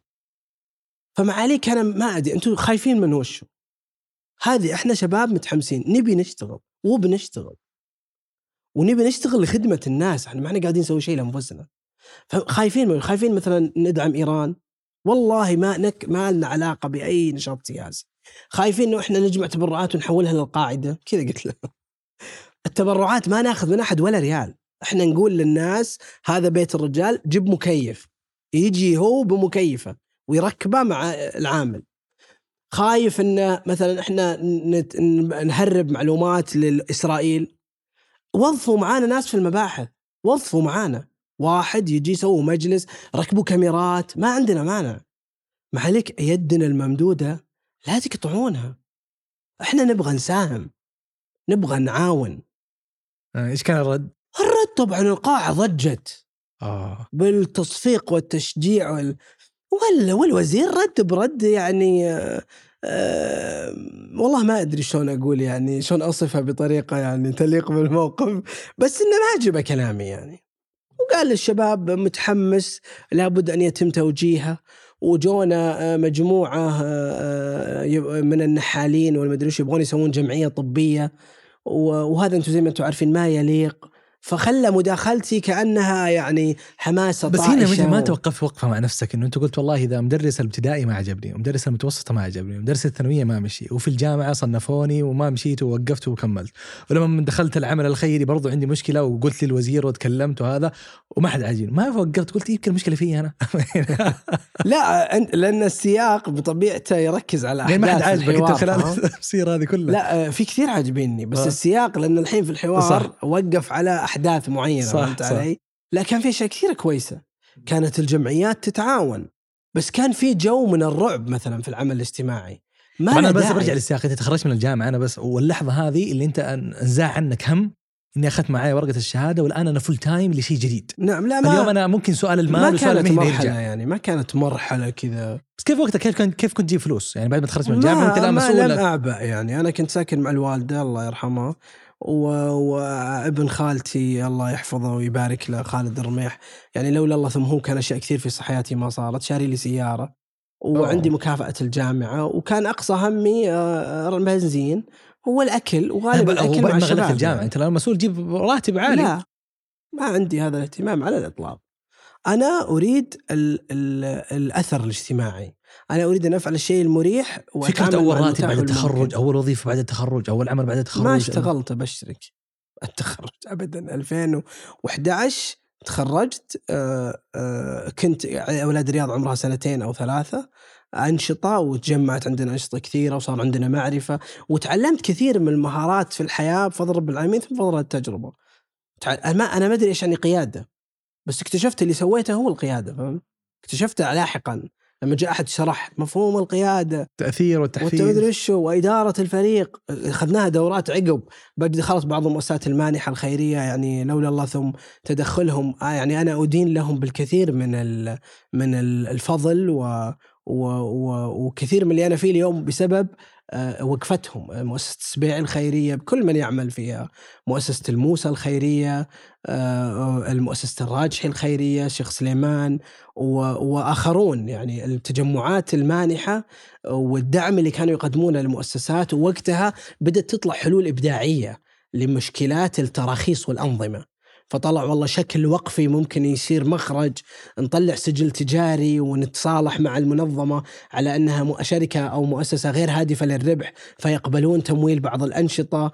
آه، فدخلنا في مجموعة برامج ما أنساها. أذكر برنامج اسمه مواهب كان بدعم مؤسسة السبيعي وتنفيذ شركة اسمها عطاء. أو تكوين آه، أعطونا سنة كاملة من المواد التعليمية والتدريبية في كل كل الإدارة يعني 360 فهذيك من أوائل المرات اللي أسمع فيها مفاهيم القيادة الإدارة المالية إدارة الأزمات كل هذا جربتها بدون وظيفه فاكتشفت أنا أسويها ذي. و already عندي فيها record وتعلمتها تعلم ذاتي بطريقة أو بأخرى. ودرستها قبل لما تجيك structured تعلمت إيش يعني PMP فكانت يعني آه، عرفت اللي يعني لحظة لحظة دهاش. استنارة يعني. ولاحظت إني إن في أشياء كثيرة منها أنا جزء من من تصالحي مع مع إن المعرفة متاحة وسهلة وإنها فطرية في الإنسان إن في أشياء كثيرة كنت أسويها بالحدس الطبيعي للآدمي اللي كان مدفوع في الحقيقة بثلاثيتي. الشيء المريح المتاح المؤثر في العالم وتشتغل بال common sense لأن إدارة المشاريع هي common sense ما فيها شيء تحتاج تتعلمه. بس عندك شيء تبغى تحققه عشان تحققه؟ تعرفه. طب هذا تعرفه شلون عشان توصل إيش تحتاج؟ موارد جدول. فلما تتعاطى مع المفاهيم اللي المهارية من منظور فيه وضوح للمعنى للغاية لجواب سؤال ليش يسهل عليك إنك تتبنى هذه المفاهيم وتنزلها. ليش الناس تعاني من المعرفة في أشياء معينة؟ شيء مو مريح بالنسبة له لأن شيء مو متاح وممكن له هو تكلفه مفقود عنه لأن شيء ما له معنى ما هو ما له أثر واضح أو هو مو متصالح مع أنه يبغى يسوي هذا الأثر له. وبالتالي يعاني لأنه بدأ من سؤال هذا شيء يجيب فلوس. لازم أتعلم عشان أوصل للوظيفة عشان أحقق الأمر الفلاني. وقلت لك هذه نظريتي أنا مقتنع فيها مرة يعني ودي أوسعها. وأحط لها قواعد وأثبتها. النظرية المهنية لمحمد محمد المطير المطيري هذه نظريتي وأنا متصالح معها وبنظر فيها وبرد على أي أحد لا أنا برد. عليك الآن. لا بس الآن أنا أحس مره منطقي. أي. إنه اليوم أنا متخرج من الجامعة. خليني نعم. أقول فترة الجامعيه مساحة واسعة إنك تلعب وتروح وتجرب أعمال نعم. تطوعية.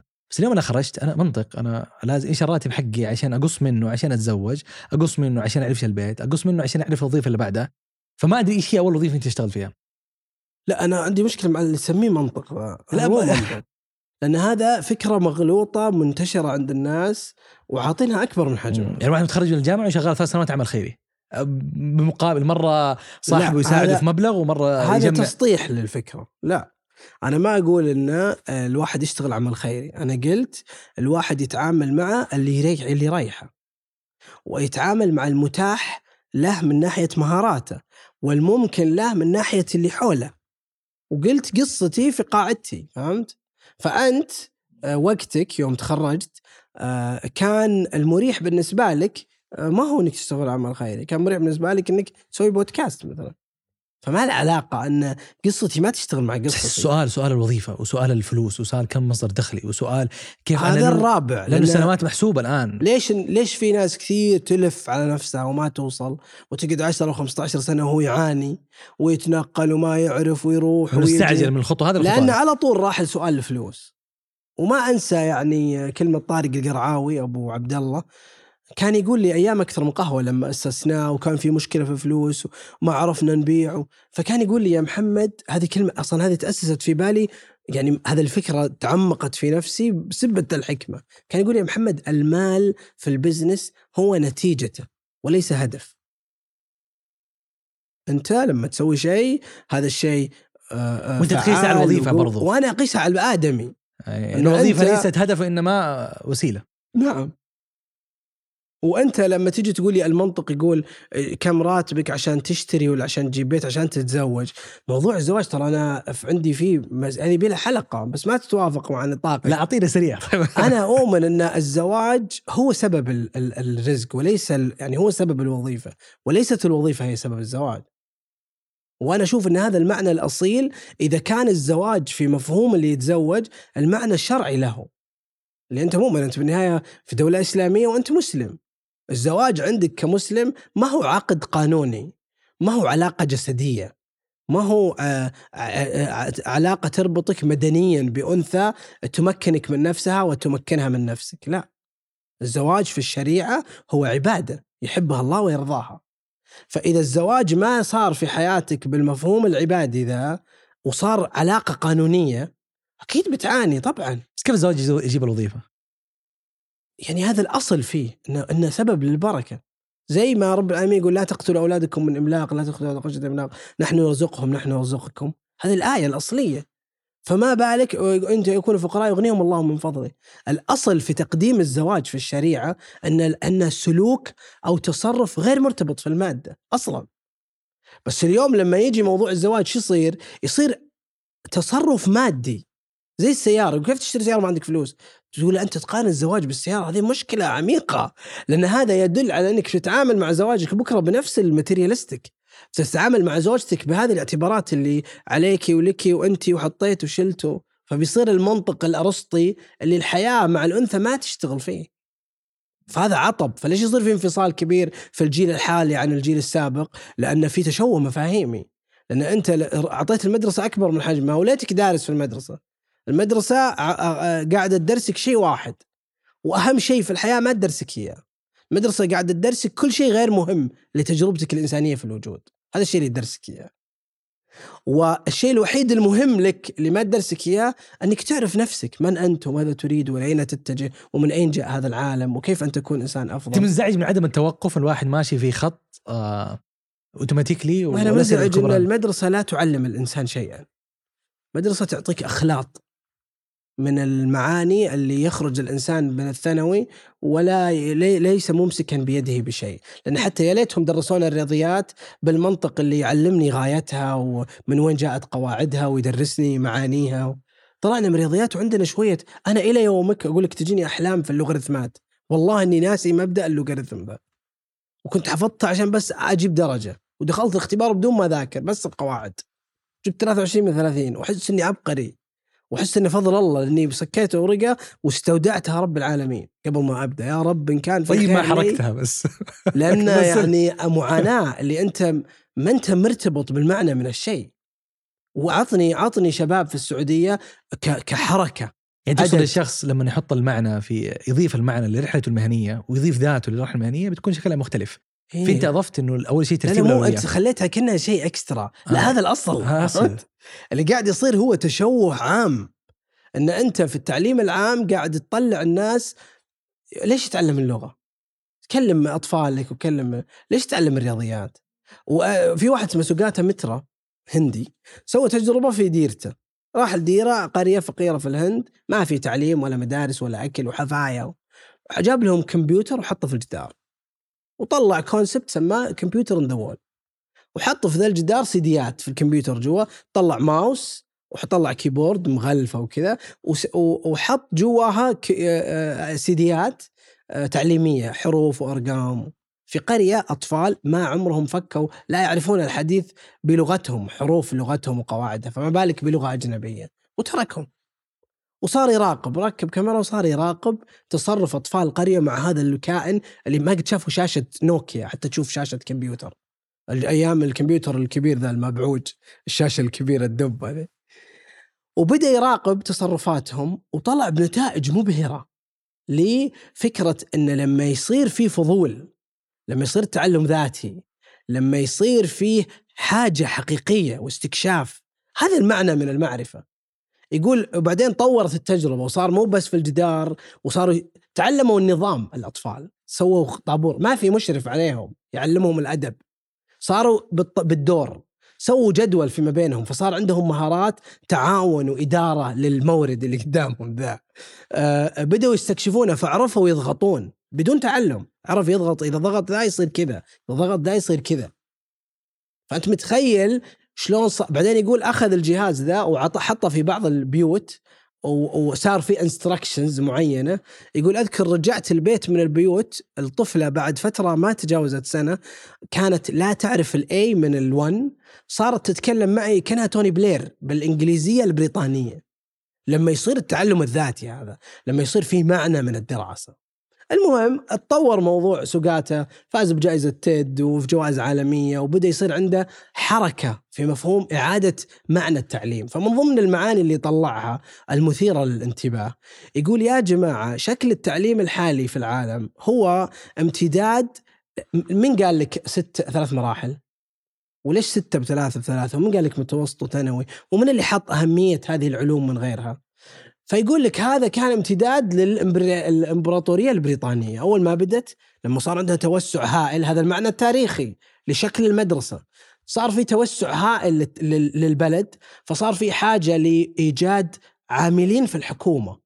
يراقبون يجمعون الضرائب يكتبون المعاملات يسجلون الناس. فصار التعليم آه، مرتبط بتعليمهم القراءة والكتابة والحساب. بعدين تعقدت الدولة فصاروا يعلمونهم المواد اللي تعزز من فرص إنهم يشتغلون في المؤسسات اللي تتعلق بالحكومة اللي متملكة وتتحكم بالأشياء. فمن وين تطلع موظفين؟ من هذا الخط. فالمدارس في شكلها ال- ال- ال- التأسيسي هي خط إنتاج زيها زي خط صناعة اللبن اللي في المراعي.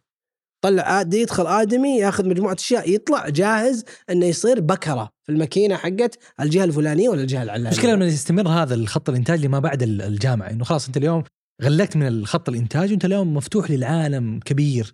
بس ما زالت في قناعات كأنه خط إنتاج آه، مفهومي. نعم. إنه نتخرج يعني تخيل الآن الواقع تغير صار في تعظيم للفنون للآداب لل... وإلى اليوم في السعودية حتى وين الكليات اللي تدرس سينما ولا فنون ولا رسوم ولا محدوده وعملها ضعيف أو أثرها ضعيف ما زال في البدايات بعضها ونتائجها محدودة؟ وين الفنان السعودي العالمي؟ إلا واحد اثنين ويعني مسمينهم عالمي لأنه يعني ندعم ونساند مم. وهذا الشيء اللي إن شاء الله حيصير في المستقبل. فهذه أزمة تعيشها أنت لما تجي تقول أنا أبغى أعيد مفهوم التعليم. ليش سعيد لوتاه ومدرسة سعيد لوتاه غريبة ما أخذت حظها من الفهم. في في في, في دبي يعني خلينا نقول هو سليمان راجحي حقهم سوى نظام تعليمي خط تعليمي موازي مختلف. المدرسة يتخرج منها الطالب بعمر 15 سنة بدرجة البكالوريوس. ما ما تشبه الأنظمة المتاحة. ليش في مدارس في تركيا عندها نماذج مختلفة؟ تخرج شخصيات عندها المهارات القيادية والتأثيرية وال... وعندها منظومة من القيم والأخلاق. وإحنا ما زلنا في السعودية ندور المدرسة. أنا الحين وأنا ولدي عمره ست سنين سبع سنين أب... أبلش في وين وش المدرسة اللي تروح وتحس إنك تجاهد لين توصل أفضل مدرسة. وبالنهاية ال- التعامل فيه خط كبير وما تقدر تلوم المدرس ولا تقدر تلوم المدرسة نفسها ولا تقدر تلوم ال- الوزارة. هي هي هي تراكم شبكة من الأشياء. تحتاج تفكير مستقل. تحتاج نظر للحياة ما يعتمد على ال benchmark وأنا كمان عندي مشكلة مع ال benchmarking كمفهوم. ال benchmarking يحد من تفكيرك الإبداعي أنك تخلق شيء أنك تروح لغاية الشيء ومعناه. أنت خلاص تقول بفنلندا صجيتونا في فنلندا في التعليم. ما خلاص فنلندا فنلندا عندهم مهارات عندهم اليابان يكنسون فصولهم إلى يومك. شقيري من متى هو يقول إنه يكنسون؟ وإلى يومك فصولنا وسخة. فما يصلح تجي تقول لي بنش ماركينج وعلى أساس إن هذا السلوك الإداري أو هذا هذا التصرف في ضمن خطة الاستراتيجية بيأثر. كم دراسة سووها الجهات تتعلق بتطوير التعليم وإلى يومك ما في التطوير المطلوب؟ أنا في تقديري وبطلع لك فتوى في البرنامج على الهواء سببها الحقيقي إن ما في تفكير مستقل في المعنى من التعليم. ما في. في تعزيز لفكرة آه، إحنا بالنهاية قاعدين هو خط إنتاج. لازم تكسره لازم تجيب فكرة ما تتوافق مع خط الإنتاج ذا. تجيب مسار آخر تخليهم تخليها دائرة ما تخليها خط. بس هذا مو موجود. وللأسف في كثير من المبادرات الجديدة اللي تعزز مو بس من التعليم وتطوره وكذا لا اللي تبغى تنبني على التعليم. كيف تبني على شيء أصلا هو كمفهوم فيه مشكلة؟ قديم. لو لو ماني بعايبه أبى أقول لك خلص انتهى. قديم. ليش ليش صار في مثلا في التقنية تطور عالي جدا وما ما عندنا إزرار في الجوالات؟ وما جينا نقول لا لازم إزرار. لأن في مساحة مفتوحة ما في أحد قاعد يلزمنا بالشيء. في في تعظيم للتفكير في المعنى من الشيء. وفي التعليم ما في هذه المساحة من التفكير. وإذا جاء واحد زي يقول كلام زي كذا على طول اللي مسؤول عن التعليم ويسمع كذا بيحط حواجز. بيقول هذا ما يدري عن الظروف في عندنا إشكاليات أو أي أحد بيحط حواجز هو بالضرورة يحمي نفسه فهمت؟ هو ما يفكر بالمعنى هو ما يقول وش الأثر اللي ممكن يخلقه ما ينظر لمسؤوليته هو ينظر للالتزام اللي يبغى يأديه عشان يسوي اللي عليه. ومن ضمن الإشكالات اللي أشوفها أنا اليوم حتى في برامج التطوير أنها برامج مدفوعة بإغلاق المؤشر. أنا عندي مؤشرات هتقعد تقول خلاص في ناس ثانيين يفكرون. أنا مو دوري أفكر لو أنا مسؤول في التعليم مثلا أنا دوري أحقق المؤشر. طب لا لازم يصير في أحد من الميدان لازم نرجع نعيد التفكير في هذا الموضوع لأن اليوم التعليم لما نتكلم عن المهنة ولا نتكلم عن المستقبل المهني اللي صاجينا فيها اليومين في المحتوى عموما لا لا تغلط. طيب. ما مرتبط ارتباط أصيل بالمسار التعليمي. صح. ف لا بس شوف أنا أختلف. أنا أشوف التعليم خلاص يعني اوفر يعني الموضوع التعليم هي مرحلة في الأخير ترى 12 سنة. حتى لو دخلنا المرحلة الجامعية كلها 12 مع خمس سنوات تتكلم على 17 سنة. صح مرحلة مهمة في حياتك و... بس أنت في الأخير ترى لما تأخذها على ال career حقك أنت لو شخص عشت إلى السبعين أو للستين ترى ثلث حياتك إيش دعوة؟ ثلث حياتك بس التأسيس بس هي جزء منها مرحلة أنت نميت فيها وكبرت فيها وحفظت فيها قرآن وتعرفت فيها على تشكلت فيها عقدك و... طبعا عقدك وكذا بس تفكيرك وش دعوة؟ يعني تعرف ال- ال- ال TED Talk المشهور حق كين روبنسون اللي يقول school kills creativity أتفق أتفق. بس أنا أقول بعد ما الواحد يخرج من هذا عمره 22 يخ- يتخرج من الجامعة عنده أفق واسع. عشان كذا أنا اليوم ما أشوف عنده أفق واسع. سوق العمل. كذا ما يقدر يشوف معقد عنده مشاكل ما عنده معارف بس حتى محدودة الجيل ما عنده الجديد الآن. صار عنده مصادر ثانية غير الكتاب والمدرس صار عنده اليوتيوب وصار عنده بودكاست بترولي وصار عنده حساب تويتر حق محمد المطيري. وصار عنده ال Udemy وصار عنده Coursera وصار يا عمي هو الآن آه العالم توسع. فأنا اليوم نرجع لمعضله التعليم. ساعات أحمد. ها؟ ثمان عشر ساعات من حياتي قاعدة تروح أ- أ- أ- أجلس م- مقهورا مكسورا في فصل واحد فوق راسي يقول لي كلام أنا منفصل عنه. شوف أنا أكثر واحد المفروض يتحطلم صح؟ بس بس أنا أرجع للحظة إنه أنا أنا يعني أنا عندي كانت آه، يسموها إيش نفس ال- الثقة هذه إن أنا ما بسوي شيء إلا ما أبغاه. إيش يسموه؟ استقلالية اللي تكلمت عنها أي. ولا إيه؟ ها؟ في مرادف ثاني في جاب بالي. تفرد. التفرد أو شيء زي كذا إن أنا ما هو عاجبني. حتى أذكر لمرحلة إن أنا في ثالثة متوسط قررت إن أنا ما أكمل ثانوي. لأنه ما ما في المعنى. هذا أي. المعنى ما هو موجود. آه، ووقتها كنت أدرس في التحفيظ وكنت أشوف في معنى أكبر في في في أصول الفقه. وأذكر حتى كان في درس للشيخ فهد العريني آه، في الرصيف أتوقع. كان يتكلم على الرضا المربع. وقلت خلاص أنا أنا وجدت المعنى في الشريعة أكثر. لأنه مبدا أقدر أطبقه في حياتي اليومية واقدر أطبقه كذا. وأولى ثانوي قلت أنا رحت مع داومت في معهد الحرم. معي شنطة حقتي ومعي أغراضي وأداوم في المعهد. بعدها بشهرين حسيت إنه لا ما هي البيئة هذه خليني أرجع. وما في يوم تخيلت إن أنا ممكن أصير مهندس ولا في يوم تخيلت إني أصير طبيب. والحياة أخذتني إن أنا آه، أخذت الهندسة الصناعية من البترول. بس ال... وعشت عقد كثيرة أتوقع في التعليم. من من المتوسط. آه، يعني الحمد لله أنا أزعم إني درست في واحدة من أفضل المدارس آه، في في في السعودية مدارس الفلاح. ودرست في واحدة من أفضل الجامعات آه، في السعودية اللي هي ال- البترول. فيمكن أخذت أقل الضرر الموجود التعليمي. وتبهدلت. أنا كنت أقرأ كتاب في نص الكلاس وأنطرت أكثر منك أبو تميم أتوقع. وكنت أواجه تحدي في الجامعة مرعب يعني. بس لما لما فتح سوق العمل شفت إنه عالم أوسع بكثير ولا نضيع وقتنا. في نرجع للتعليم. يعني اليوم الواحد ما يزال يتخرج وصغير. أنا بيك تتخيل شكل البلد لو التعليم مضبوط. لو أشوف- صارت تجربتك أنا والله أنا تدفعك يئست والله. خليني يعني خليني أقول ليه ما الشخص هذا اللي يكون الآن أولى ثانوي ثانية ثانوي خليه يشتغل في كفي خليه يعمل عمل تطوعي. خليني أضيف بدل ما أرجع لعقدة التعليم إنه إحنا المفروض نعدل ونطور مو كذا شيء ياخذ 30 40 سنة. خليني أضيف على تجربتي المهنية. وأنا مع فكرة إنه العمر المهني يبكر به. يعني بدل ما الواحد يبدأ مساره مهني من بعد ما يتخرج من الجامعة خليه يبدأ وهو في الجامعة يبدأ مساره المهني. ومو بس كذا ماذا لو أنا أعرف واحد من الشباب مستغرب عمره 22 سنة في شركة استشارية براتب 30000 أحد الأشياء اللي فرقت معي قال لي أنا تدربت في مكان كمستش... يعني كممارس للتسويق من أولى ثانوي. يعني هذا اليوم أنا لو ربي بربي طفلي ما أبغى أحوس كثير في اختيار المدارس يا عمي كلها زي بعضها. خليني أضيف له تجارب مهنية من عمره من ثانية متوسطة. يعني أحد الأشياء اللي في مكة الموجودين انه إحنا الولد من عمره عشر سنوات ينزل يبيع ولا يشتري. وكثير من ال... لما أجي القصص في البودكاست لناس في فترة الطفولة يعني حتى عندنا كانت حلقة سوت شوية إزعاج في ال social media آه في سوالف شغل مع آه شاب اسمه محمود فجال. آه ما أدري إذا مر عليك المقطع أيوة، ولا لا إنه كيف. صغير ومن أحد الأشياء كان يبيع ويشتري من عمره تسع سنوات و11 سنة. آه، فمنطقي وصار في اقتصاد جديد اسمه التجاره الإلكترونية فمنطقي إنه هو آه، يجرب ويكتشف بس آه، وإحنا كمان فكرة إنه الرجل مو من حقه إنه هو يبدأ يتعامل في السوق وينزل الا يصير عمره 22 لا لا ما في مشكلة واحد فك startup أو فك متجر ولا فك مقهى وعمره 15 سنة.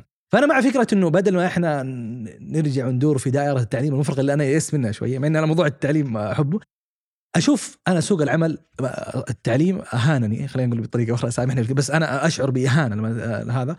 وأتفق مع كل اللي أنت قلته. كويس إي لا أتفق جيد. معاك أنا. تماما يعني قصتك تتشابه مع قصتي والشباب يعرفوني كلهم. تتشابه مع قصتي بنسبة يعني 99% بس لقيت سوق العمل مرحب. فأنا قبل ما أتخرج اشتغلت في ثلاثة أماكن ك full time لقيت إن أنا والله أقدر أبيع وأشتري لقيت إن أنا أقدر أسس الحاجة اللي أبغاها. صرت أقول يا جماعة الخير إذا أنت ما لقيت نفسك في التعليم لا تزعجنا بموضوع التعليم يا أخي لا العالم أوسع أوسع لازم تفكر في نقطة وش الجدوى منه فاهم؟ أعرف إنه سؤال ولا حد وكل الناس عارفه وحتى الوزارة وحتى المسؤولين عارفين إنه في مشكلة بس إيش الحل؟ الحل؟ إنه ما يأخذ أكبر من حجمه، أنا لو جاني ولدي. وقال لي ما أبي أكمل دراسة والله بقول له عادي مو بلازم ما له فايدة ما له فايدة بالمعنى لا يجي أحد يقول لي لا توهين ال- ال- الكينات والألكاينات في الكيمياء. لا لا بالنهاية هذا مو اختيار هذا مو تخصص هذا مو توجه.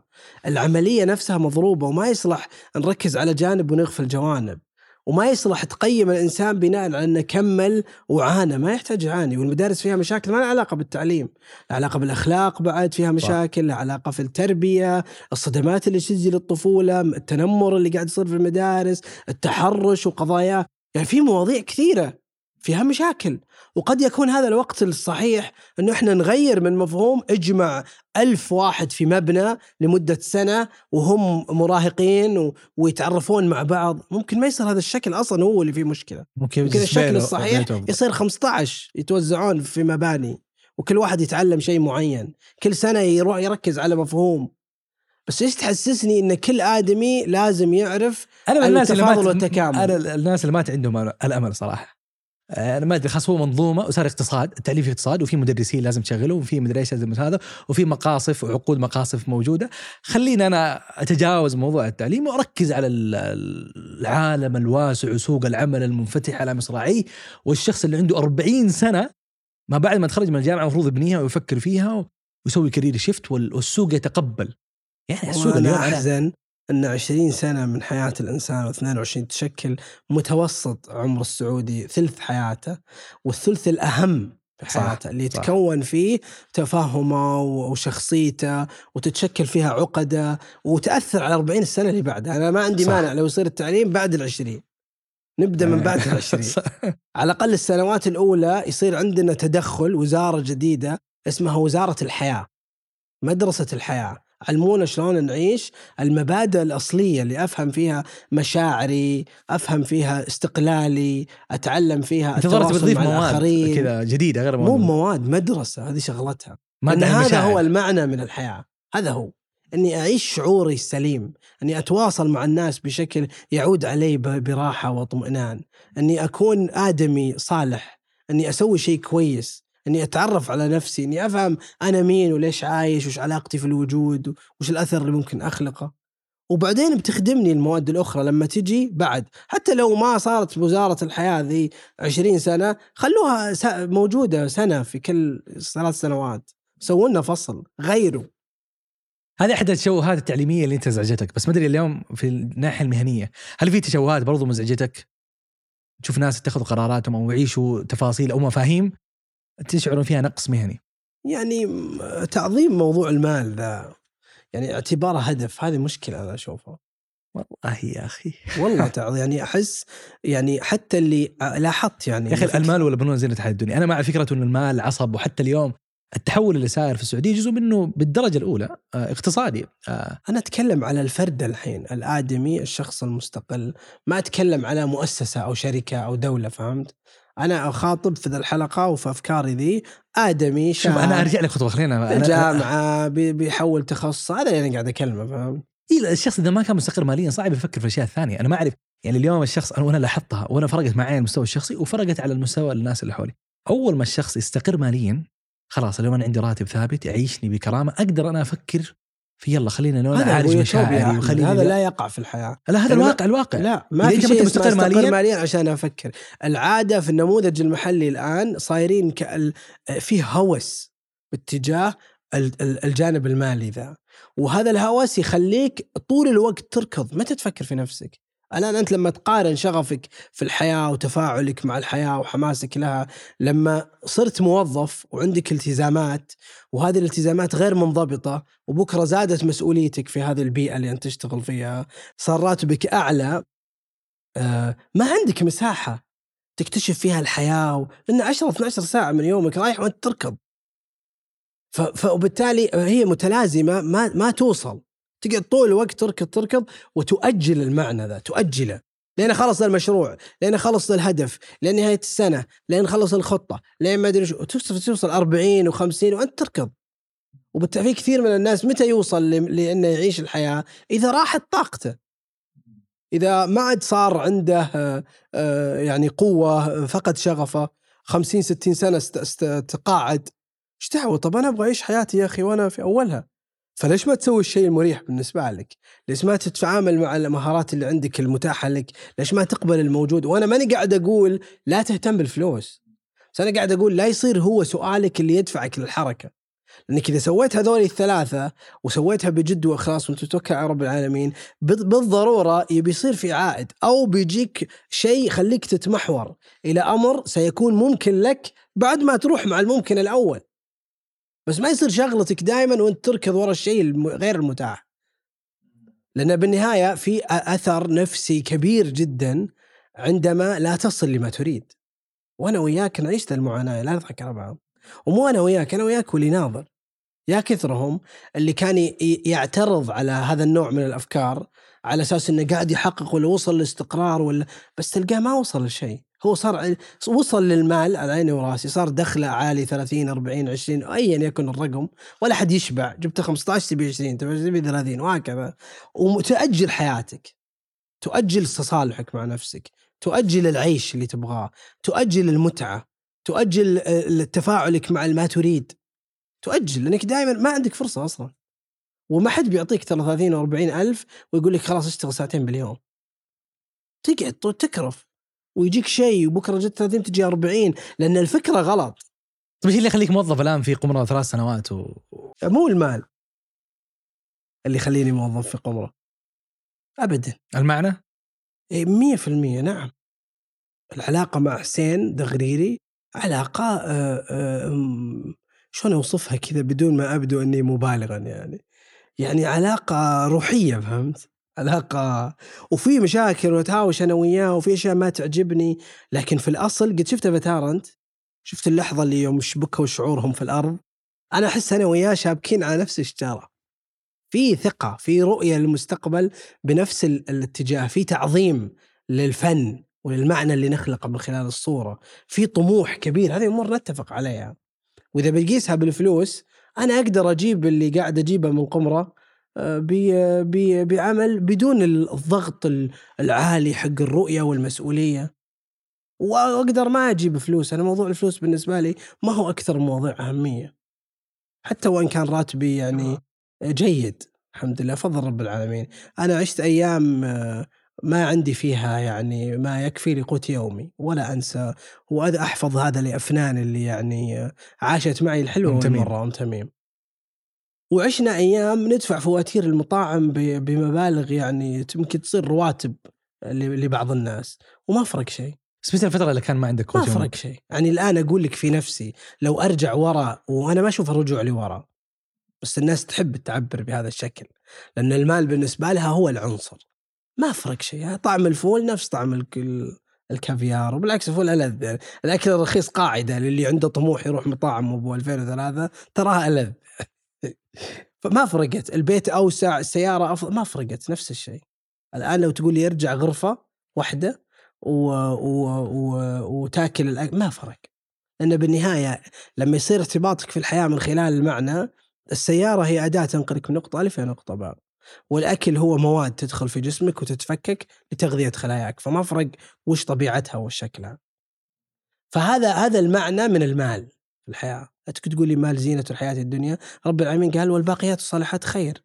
وأنا أشوف من معنى الباقيات الصالحات ال- الأثر اللي الإنسان يخلقه في الحياة. ولما أقول أثر أنا مو منطلق ديني بس.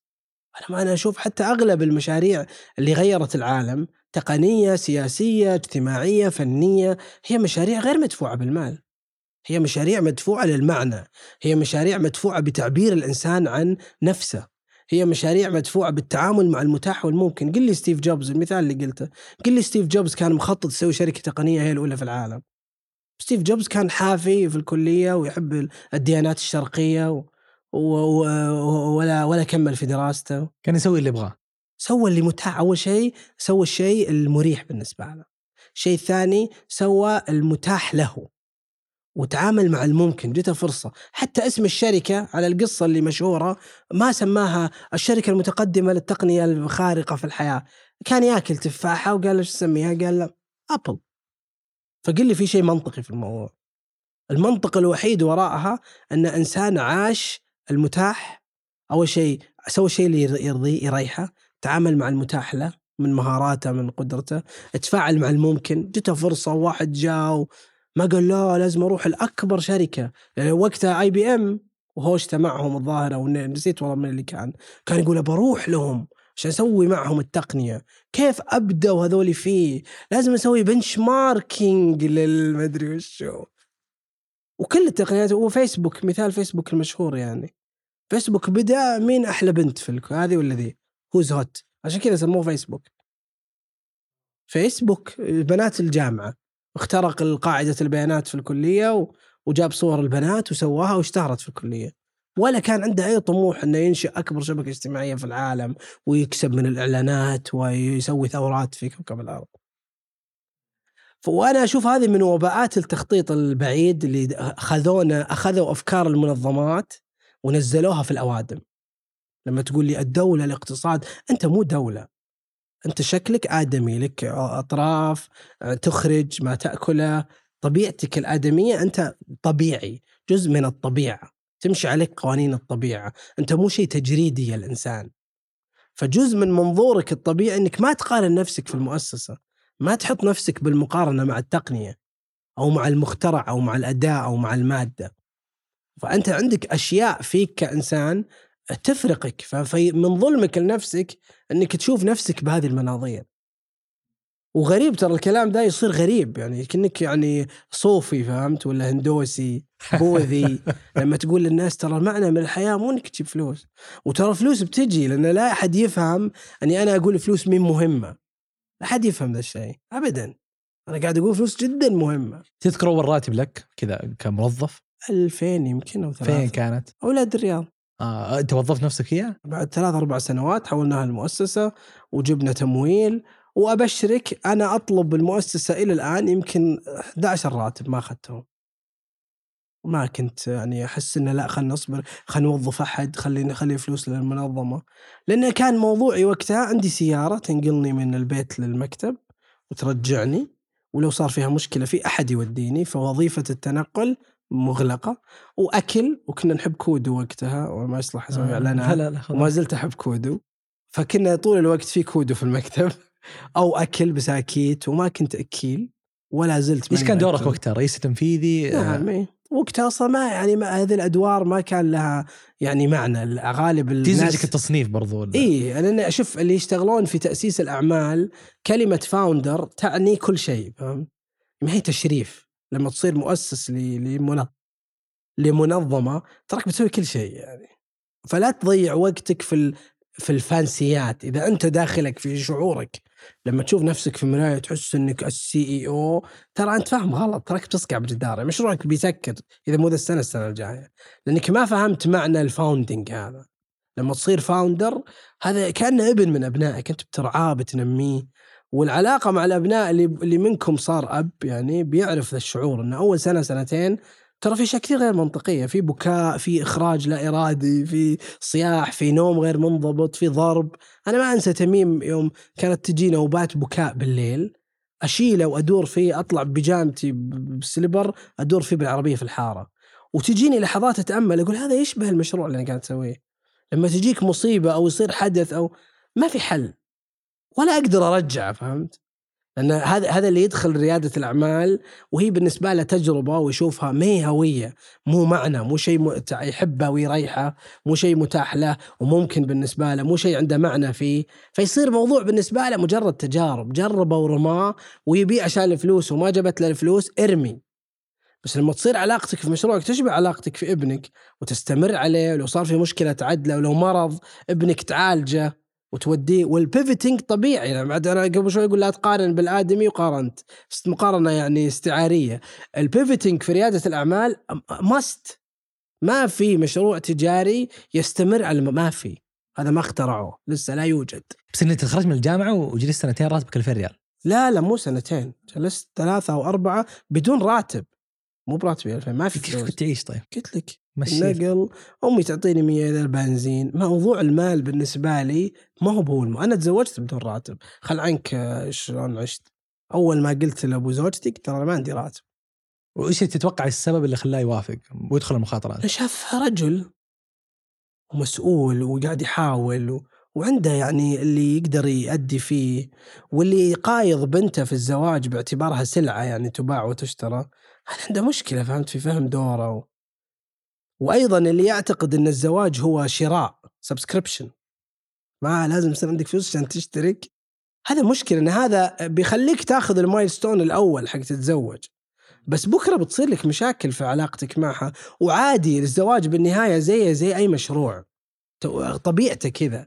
أنت بتحاول وبت... أنت وزوجتك وبتتواءمون بس ممكن تجي لحظات ما يصير الموضوع ذا وتصير الانفصال وهذا أيضا أمر طبيعي. ما يحكم الإنسان على نفسه بأنه جيد أو سيء من خلال والله الزواج مستمر ولا ال business مستمر. حتى الزواج يصير فيه pivoting يعني. بس لا تحسسني إن... ما أدري ليش دائما يصير عندنا ذا الشعور حق الحتمية التفكير للأبد. ما في كذا. حياة مراحل أنا يعني أنا ما أدري إحنا وصلنا للآخر ولا لا بس لا لا خذ راحتك. عندي فكرة مهمة ودي أقولها اللي تتعلق بإدراك معنى الفكرة من وجودك كآدمي.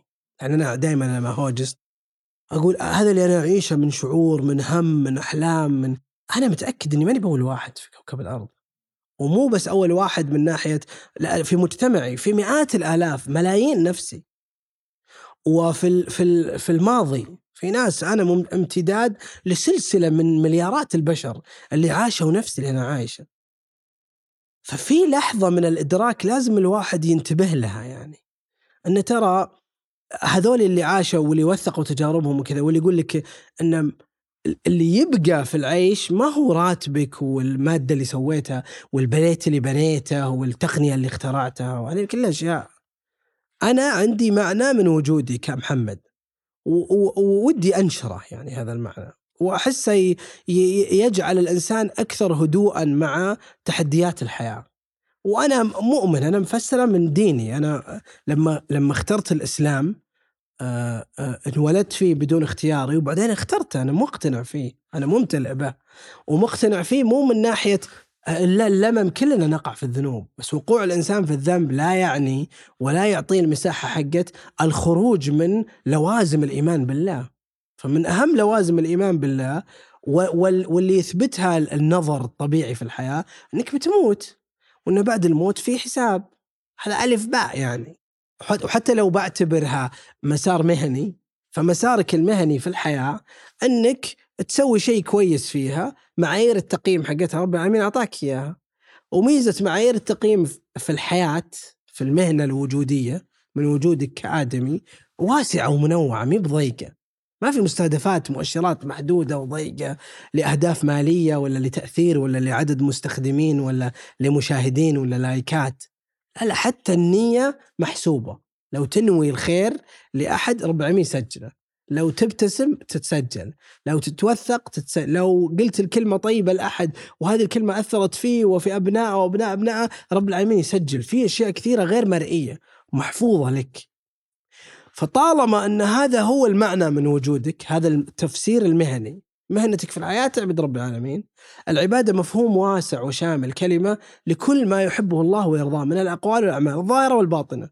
كل شيء تسوي عبادة. فطالما أن هذا هو المفهوم وأنت تعرف بالضرورة أنك بتعيش حياة محدودة. على واحد عاش كم؟ 150 سنة؟ كم واحد في العالم statistically يوصل ذا العمر؟ ومتوسط أعمار السعوديين كم؟ حتى بعد خطة وزارة الصحة في جودة الحياة لإطالة عمر السعودي كم بتوصل؟ 60 70 80 100 وبنت تموت. طب إذا أنت حاسبها بهالحسبة البسيطة وش بتسوي في ذا الحياة؟ شيء يبقى. شو الشيء اللي تقول؟ أنا بسويه مو عشان enjoy the moment بس وأعيش اللحظة الحالية واللحظة الحالية فقط. وش ممكن تخلق شيء تسوي شيء ينمو ويكبر ولما تتكلم بهالطريقة على طول يقول لك الناس واقف يبقى لا مو بس الأشياء الشرعية الدينية سوي وقف ولا بئر ولا مسجد ولا مدرسة لا عمل لو تسوي تقنية وأنت محتسبها عند رب العالمين ومستودعها الله وهذه التقنية أثرت هذا عمل باقي لك في حياتك. طب ليش تركز في شيء واحد؟ ليش دائما تصعب على نفسك الحياة؟ ليش ما تسوي 50 100 200 ألف شيء؟ أنا ما أنسى أحمد العلولة ويمكن أحمد ناسي أحمد اليوم رئيس تطوير الأعمال في ثقة. آه كان يدرس في البترول. عشان أجيب لك قصص أخوياك يعني. وكان إذا جاء الرياض آه نطلع ونتكلم و... فما أنسى آه فتح لي باب عظيم. قال لي محمد أنا سمعت أحد يتكلم عن النية وتعظيم النية. وكيف أن الإنسان ممكن يوصل بنيته ويحصل على بركات هذه النية بطريقة ما تتوافق مع مقدار طاقته أو قدرته في البذل. أنوي. فقاعد يقول هوجس وأنا عن نيتي وأنا أروح أدرس. عن نيتي وأنا قاعد أتعلم وأذكر والله ناسي الجملة بس أذكر جمع نواياه في جملة حروف وكل واحدة تصير شيء. وشيء لنفسه وشيء لربه وشيء لدينه وشيء لنفسه وشيء لأسرته وشيء لوطنه وشيء لمن يحب وشيء للناس. فكان عنده سعة. فتخيل رب العالمين يعني أنا مثلا من الآيات اللي ما يعني سبحان الله تضربني في أعماقي آية أحصاه الله ونسوه. وإن كان سياقها نسيت والله وش السياق اللي فيه بس الكلمة تعطيك إحساس بالخوف تجاه إن رب العالمين كاتب عليك كل شيء بس لو تشوفها من الجهة الثانية تراها تعطيك مساحة هائلة من الطمأنينة. لما أنت تصير عارف نفسك وتعرف معدنك وتعرف أنك طيب باختيارك وأنت تقدر تختار الشر. تقدر تصير ملائم ومحتال ولعين. هذا اختيار تقدر تختاره كل يوم. تقدر تكذب وتسرق بس أنت اخترت طوعا أنك تسوي شيء ثاني. فلما تشوفه من هالمنظور طب يا كثر الأشياء اللي سويناها أو نويناها يا كثر الكلام اللي قلناه من منطلق طيب ومن نية طيبة أحصاها الله ونسيناه. فلما تصير في حياتك أشياء جيدة اليوم تراها من بركاتها ومن عاجل بشراك في الحياة. ولما ما تصير ورب العالمين يبغى يبغى يعطيك مزيد من المساحة للتقرب ولل ولل وللعباده لما يأخر عليك الأشياء اللي تبيها وأنت تظل تستمر على معدنك الطيب فالله العظيم فالله سبحانه وبحمده طيب ولا يقبل إلا طيب وإن الله يحب الطيبين فايش تبي أكثر من كذا؟ لما ما يصير منظورك في تعاملك مع الحياة من هذه الوجهة وتشوف نفسك من المنظور المادي الصرف وتقارن نفسك تحط نفسك بنفس المؤشرات اللي تقيس فيها الأداء المالي لشركة تبيع آه، آه، اشتراكات في تقنية انت قاعد تضيق على نفسك مساحة كبيرة جدا من فرصة الارتقاء المهني في وجودك في الحياة. فكيف يضيق؟ ليش تضيق حياتك؟ ليش تضيق منظورك؟ ليش ما تشوف هذا المفهوم؟ ليش ما تحتسب كل شيء تسويه؟ ليش ما تدخل الله معك في ذا البركة؟ ليش ما تشوف الحياة من هذا الاتجاه؟ وفي النهاية رزقك مكتوب، رحت جيت حاولت ما حاولت مكتوب، وإذا أنت متشنج عليه وخايف ترى هذا أصل فكرة الشيطان النقيض الفريق الثاني. رب العالمين يقول يعدهم الفقر ويأمرهم بالفحشاء. فقر.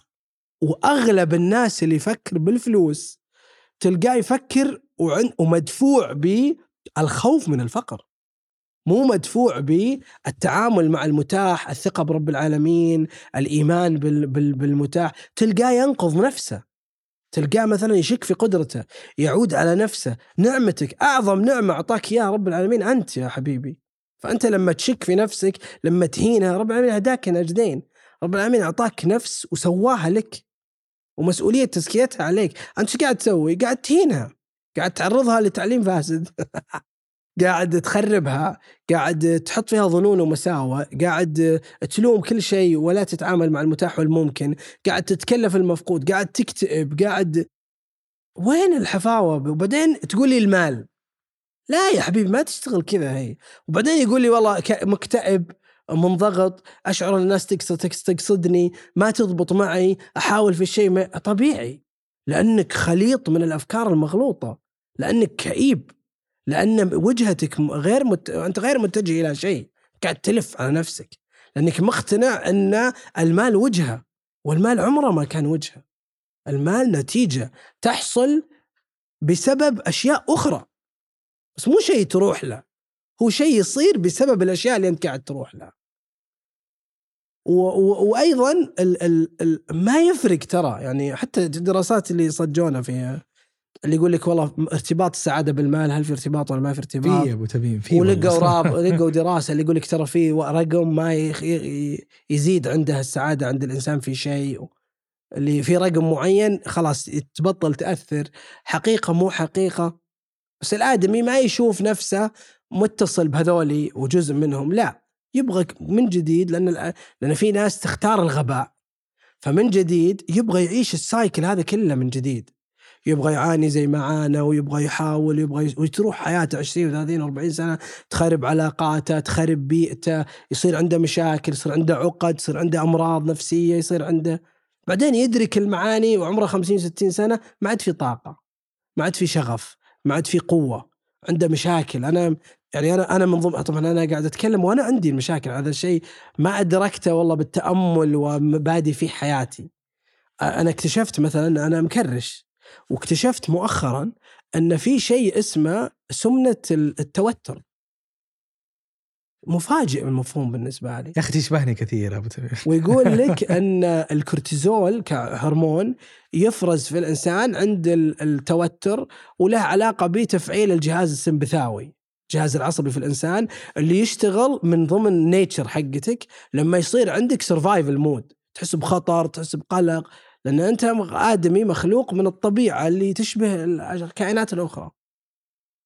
فلما يصير هذا الشيء ويرتفع الكورتيزول في جسمك يصير عندك ضمور في في العضلات ويصير عندك تكدس للدهون في الخاصرة. حتى يقول لك واحدة من علامات آه، آه، سمنة الكورتيزول إنك لما توقف ما تشوف رجلك. يعني يقول لك السمنة الطبيعية إن السمنة تصير بشكل متوازي في الجسم. فيصير عندك آه، يد دبة رجل فخذ بس لما يصير أنا مثلا أطرافي نحيفة مرة. أنا كانوا يسموني النيجر في الثانوي by the way كانت أيام آه، مجاعة النيجر. كنت مرة نحيف. فلما تدرك الشيء ذا تقول إي والله صح. طب ليش أنا أعيش ال stress في ال life ذي؟ ليش؟ وفيه حياة أخرى أقدر أختار إني أعيشها. تحتاج تمرين لأني أنا طبيعي أنا اليوم جزء من أو أنا اليوم نتيجة محمد اللي أمس. ومحمد اللي أمس ما قصر حاول. بكل ما يستطيع. لكن أنا اليوم أقدر أختار خيارات جديدة تخلي محمد اللي بكرة مرتاح أكثر وأبدأ راحتي من اليوم أتدرب. وهذا يمكن طولت عليكم أنا بس راحتك. مفهوم. يعني أحس إنه مهم جدا لما نتكلم عن هالمواضيع. اللي هو مفهوم التدريب التمهير. إن كل شيء بالحياة هو عبارة عن شيء لا تعرفه تتعلمه وتتمهر عليه وتتقنه وطبيعة المسار هذا في الحياة يتطلب شيء من الصعوبة. ما أقول معاناة كلمة معاناة يعني مبالغة. شيء من الصعوبة. شيء أول ما تسويه بيصير صعب غير مدرك ممكن يتعبك لكن لما تستمر عليه من من طبيعة ال- الحياة العجيبة ومن المنطق البشري اللي نعرفه كلنا أن الشيء بإعادة المحاولة يسهل مرة بعد مرة الين يصير جزء من روتينك. فلا تتوقع أن مفاهيم جديدة عليك تخالف كل ما عرفته من قبل آه وتخالفه لا ترفضها أول شيء لأن الرفض هو آه هو آه يعني خلينا نقول سلوك أو أو أو تصرف غير مكتمل غير مدعوم. أنت فكر فيه لا ترفضه فكر فيه وعادي ترفضه وفكر فيه بمنطق معين. يعني خلي يصير عندك طريقة لمعالجة هذا المنطق. بعدين إذا اكتشفت إن لأن إذا جاك شيء جديد عنك المفروض كمان إنك تفكر فيما تعرفه عن نفسك الآن. من وين جبته؟ كيف جاء؟ على أساس أنت تعتبره مبدأ؟ لأن في ناس كثير عايش الحياة بال autopilot مجموعة من المفاهيم اللي جمعها بس ما يدري هي وش. لو تيجي تقول له أنت شرح نفسك الآن وش مبادئك؟ وش هي مفاهيمك؟ وش قيمك؟ من وين جت؟ على أساس اخترتها؟ ليش أنت كذا مو كذا؟ ما في أجوبة. ويحس إنها وسوسة. لا ويرجع لوضعية ال autopilot المريحة بالنسبة له لأن هذا جزء من تكوينك البيولوجي إن الإنسان يشعر بأن التغيير خطر عليه. طالما هذا شيء مألوف وهذه الألفة كانت آمنة بالنسبة لك فأنت بطبيعتك البيولوجية كل مرة بترجع للأمان اللي تعرفه ذا. وأي شيء فيه تغيير في شيء من الخطورة عليك لأنه جديد لأنك ما تدري وشه ما تحس بالأمان تجاه انك ما تعرف تبعاته. فلما تستمر عليه تتمهر فيه تتدرب عليه يخف. بعدين يبدأ روابط جديدة تتشكل في مخك. لما تشوف إن هذا المفهوم الجديد والتبعات حقته إنها سوت لك أشياء إيجابية في نفسك خلتك تشعر. لأن في مكان كبير آه، في الحياة يتعلق بتجربة الإنسان مع نفسه. ما هو منطق. مو شيء يلمس أو ينحس يدرك بال- بالاحساس أو بالحواس. يدرك بالإحساس. ما يدرك بالحواس يدرك بالإحساس. بوجدانك تعرفه. فلما تدخل عليك مفاهيم جديدة وتتدرب عليها وتبدأ تشعر بمشاعر جديدة. تنبهر. مشاعر تشبه النشوة الجنسية بس إنها في الصدر في الذهن. تشعر براحة جديدة. طول حياتك عايش معاناة بسبب مفاهيم خاطئة عن المال عن معنى وجودك عن إيش يعني مهنة عن وش المعنى اللي ممكن تخلقه؟ عن وش دورك في الحياة؟ ك- وقاعده تضغطك من الداخل وكورتيزول يتكت يتكتل في جسمك وتحس دائما إنك ملاحق وإنك متأخر وإنك بتوصل وتلوم وت... وتقول واحد ما شاء الله تبارك الله وانت في داخلك تقول يا أخوي وش ذا الزلابة؟ أنا المفروض أهم منها أستحق أكثر منه وتخفي هذه الأشياء وتأكلك من الداخل. وفلان والمشروع الفلاني والشيء الفلاني وهذول عندهم فرصة. وتقعد تاكل تاكل في نفسك. وفي النهاية قاعد تعاني مع ان شكلك من برا عادي يعني. و by the way في شيء اكتشفته ما أدري عن دقته بس سمعته من دكتورة آه عندها بودكاست اسمه self آه آه ما أدري self إيش self care أو طلعت مفهوم وثبتتها بدراسة شيء سمتها ال perfectly hidden depression PHD في ناس كثير يعيشون لأن اكتئاب شكله ال- ال- المشهور اللي يصير فيه انقطاع عن العلاقات نوم كثير أو عدم نوم اضطراب في الأكل تاكل زيادة ولا ما تاكل. بس في ناس يعيشون الحياة الطبيعية اليومية معانا يروحون يجون لكن يعيش اكتئاب عميق يأكل أعماقه من الداخل. وفي مجموعة من الأصدقاء اللي سولفت معهم وأعرفهم زين يعبرون لي عن هذه المعاناة. وأنا شايف إن جزء أصيل من من سبب هذه المعاناة هو هذه الاختيارات. هو هذه الأفكار اللي موجودة في راسك اللي ما قد فكرت في تفكيرك أنت. ما قد مسكت تفكيرك وفكرت فيه. ما قد مسكت نفسك وشرحت مبادئك ذي. من وين جت؟ وعلى أي أساس؟ وليش ما تسوي لها صيانة؟ ليش ما تشوف أن أنت تحتاج ابديت زيك زي أي مفهوم. أنك أنت قاعد تتعرض خصوصا في الواقع المعاصر. وأنا عندي مشكلة مع اللي يقول الواقع المعاصر التقنية سهلت الحياة. سهلت إيش؟ بالعكس صعبت الحياة. لأنها أعطتك إحساس إنه في access لكل أحد عليك طول الوقت وعندك access مو كل أحد كل شيء. مو كل أحد. التقنية والإعلان وال... وال... والتواصل والأخبار السيئة والمدري وشو ويا كثر الصدمات والمعلومات والمواقف اللي جاتك غصبا عليك ما تبي تعرفها. تجيك وتتخزن في مخك. فمخك ما هو مصمم كذا. مخك الآدمي ما يستوعب ولا يتحمل ولا يقدر يتعاطى مع كل هذه الكمية من المعلومات القسرية. تجيك غصبا عليك. والمشتتات والمدري وشو.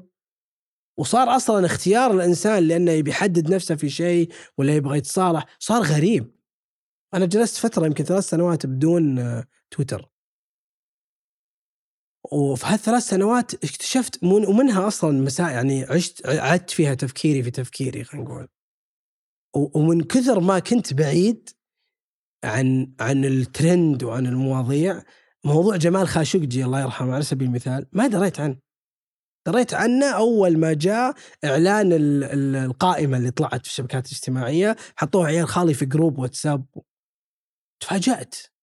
شوف لأي درجة أنا كنت بعيد.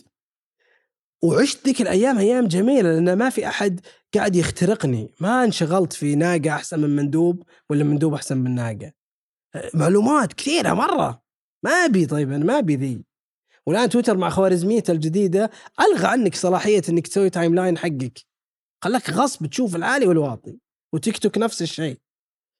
فصار في كمية تلويث كمية تعرض لبيانات تشغلك لأن يب... النتيجة هم قاعدين يكسبون يفكرون من منظورهم المالي. فما تقدر تفكر في تفكيرك. ما تقدر تفكر في تفكيرك ما تقدر تشوف نفسك ما تقدر تعيش ذاتك ما تقدر تشوف احتمالاتك ما تقدر. طول الوقت تحس إنك قلق مهموم. أنا بعرف إيش لبست تايلر سويفت في يوم صارت شخصية العام في تايم. معلومة غير مفيدة على الإطلاق لي. طلعت على أساس اختاروها. ليش اختاروا تايلر سويفت؟ ما يفرق علي. ولا همني تايم ولا لي علاقة ولا بكسب شيء ولا أحب تايلر سويفت. فليش تصير معلومة تدخل في راسي؟ ليش؟ ما أدري. عشان عبد العزيز التويجري أتابعه وسوى له تغريده وحطها وحب تايلر سويفت صارت موجودة في مخي لدرجة إني قلتها في لقاء فهمت؟ فزي كذا يصير مخك طب في مواضيع أكثر أهمية في حياتك ما مخك أنت صار مختلف حريص إنك يعني. تبعد كل هذا الإزعاج عشان ترجع تتامل في نفسك وتكتشف الأسئلة اللي أنت تبغى نعم. تجاوب. سألها لأنه بعض الأحيان ال social media تفرض عليك السؤال والجواب. نعم. تشغلك التحديات. تخليك في سياقاتها تدفك عن عن نفسك فت... وتخليك خلاص موجود في ال norm العام من كثر ما تعرضت لأنه لازم تصير عندك وظيفة عشان تتزوج. يصير منطق وهو مو منطق. كيف تجيب تصرف على بنت الناس؟ مين قال لك إنك تصرف على بنت الناس تشتريها شنطة مدري وشو زي ذي اللي غرموها اللي ما يشتري لك شنطة يشتري الزو... الواحده ثانية و... زي كذا تصير قضايا محورية في الحياة بس الزواج في المفهوم الإنساني له ما هو إني أشتري لها شنطة أو إني وين أسفرها في السنة أو ليش لازم أتعشى معاها في مطعم فتصير أشياء معينة لوازم وهي في الحقيقة مي لوازم. والمشكلة مو هنا المشكلة إن الأشياء اللي هي لازم فعلا ما تصير موجودة. ما تصير موجودة. تصير تشغلك يعني وتجيني اتصالات كثير في مواضيع العلاقات وكذا. فتلقى الأسئلة اللي قاعدة تنطرح والهموم هي هموم مستعارة. هي هموم قسرية مداخله في راسك بس في الحقيقة ما تمثلك ما تشغلك ما تمسك. وأنا أشوف هذه من المشاكل. مم. فكيف كيف يضمن الإنسان إنه مستقل؟ هذا سؤال أقوله لكل أحد. كيف تضمن إنك واعي في تفكيرك؟ أنت مختار تفكيرك. يعني اليوم أنا في الحلقة هذه كنت باخذ مسارك المهني بس أنت دمرت لي فكرة المسار شو. أسوي؟ والله شو أسوي؟ هذا. رأيي أنا. لا أبو أنا لو حتتنازل شوية وترجع للغتنا اللي إحنا بعض الأحيان نضطر آه لا أنا اتكلمها زين لا لا لا أقصد اللغة ورافضها ال- يعني إي لا لا لا حتى ما فيها ارتفاع وتنازل؟ لا لا اليوم لما جاء معايا أحمد جميل وعرفته عليه فاول حاجة قلت لك ترى هذا أحمد جميل ترى هو brand specialist في شركة أي. حلواني هذا وخانة. أنا له، أكره ليش؟ أكره تدري؟ لأني احسه اختزال للآدمي. أنا ما يهمني أعرف مهنتك. لأن هذا مو لقاء networking في شغل مثلا. أنا جاي أتعرف على الآدمي فهمت؟ فأنا أشوف مثلا من المنطق في التعريف إنك تقول لي دوره في البرنامج أبسط شيء. كتعريف أساسي تقول أحمد يشتغل معي في الإعداد مثلا أو صديقي عارفه بانه صديقك عارفه بالمكانة الاجتماعية اللي تربطكم أو عارفه بانه ولد بس صار مكه صار لازم الاسم وبعد كذا المهنة أو الوظيفة وبعد كذا ممكن أعطيك أنا. تصدق ما أحب أعرف بمهنتي حتى يعني ما أحب أقول المدير الفلاني أو اشتغلت في الشيء الفلاني أو أنا حتى في المهن في المهنة أقول للناس عرفني بمهاراتك لا تعرفني بسابقة أعمالك. بس أنت لما توظف أحد ما تشتري ماضيه ترى. ما تشتري ماضيه أنت تشتري احتمالات ومستقبله وأيضا العلاقة المهنية يعني عندي تعليقات كثيرة ترى روح أيوه هذا بيسمع يعني. ناخذ العلاقات المهنية آه، علاقات تعاقدية يا جماعة. فما هي ما فيها خيانة ما فيها مشاعر العلاقات ال- الإنسانية الشخصية. اني الاحظ كثير من الشباب لما يعبر عن علاقته في الجهة يعبر بتعبيرات عاطفية. خاني آه، راح وخلاني اللي راح لغيرنا راح لا يا أبوي إذا مي بمرات كذا. عقد بمدة سنة هذا العقد محفوظ بنطاق معين من الأعمال آه، تعطيه يعطيك. لما يطالب نهاية العقد بأنه يبغى شيء آخر أو تغيرت عليه ما تقول لا أنت استغليتني أنت حسدتني أنت ما في كذا. لا. هذه علاقة ما تبي حياك الله ما تبي السلام والعكس حتى في الموظف أو صاحب العمل ال employer المفروض ما يشوف الناس من هذا المنظور المفروض إنك أنت أيضا تشوف إنه okay أنا تعاملت مع أحمد المشروع ده لمدة سنة، أحمد غير رأيه ما توافقت معاه، ما يتغير ما أقول أحمد عدوي، بقول أحمد راح خانني ما خانني في شيء. أحمد جته فرصة أفضل. أحمد طالب بشيء حتى لو أحمد استقال وقعد في البيت. مشكلته ذي مين مشكلتي؟ أنا ما أبغى أعطي أحمد اللي يطلبه. فليش يصير عندنا خلط؟ وأنا يمكن قاعد أتكلم من اكستريم من الجهة الأخرى بس في النهاية بنوصل لمكان ما فيه اتزان أكبر. العلاقات المهنية علاقات مهنية ما فيها هذا القدر من العواطف. أنا أذكر في بعض الحوارات في بعض الوظائف السابقة كنا مثلا مرة في حوار مع موظفة آه، عندها مشكلة في أدائها طيب؟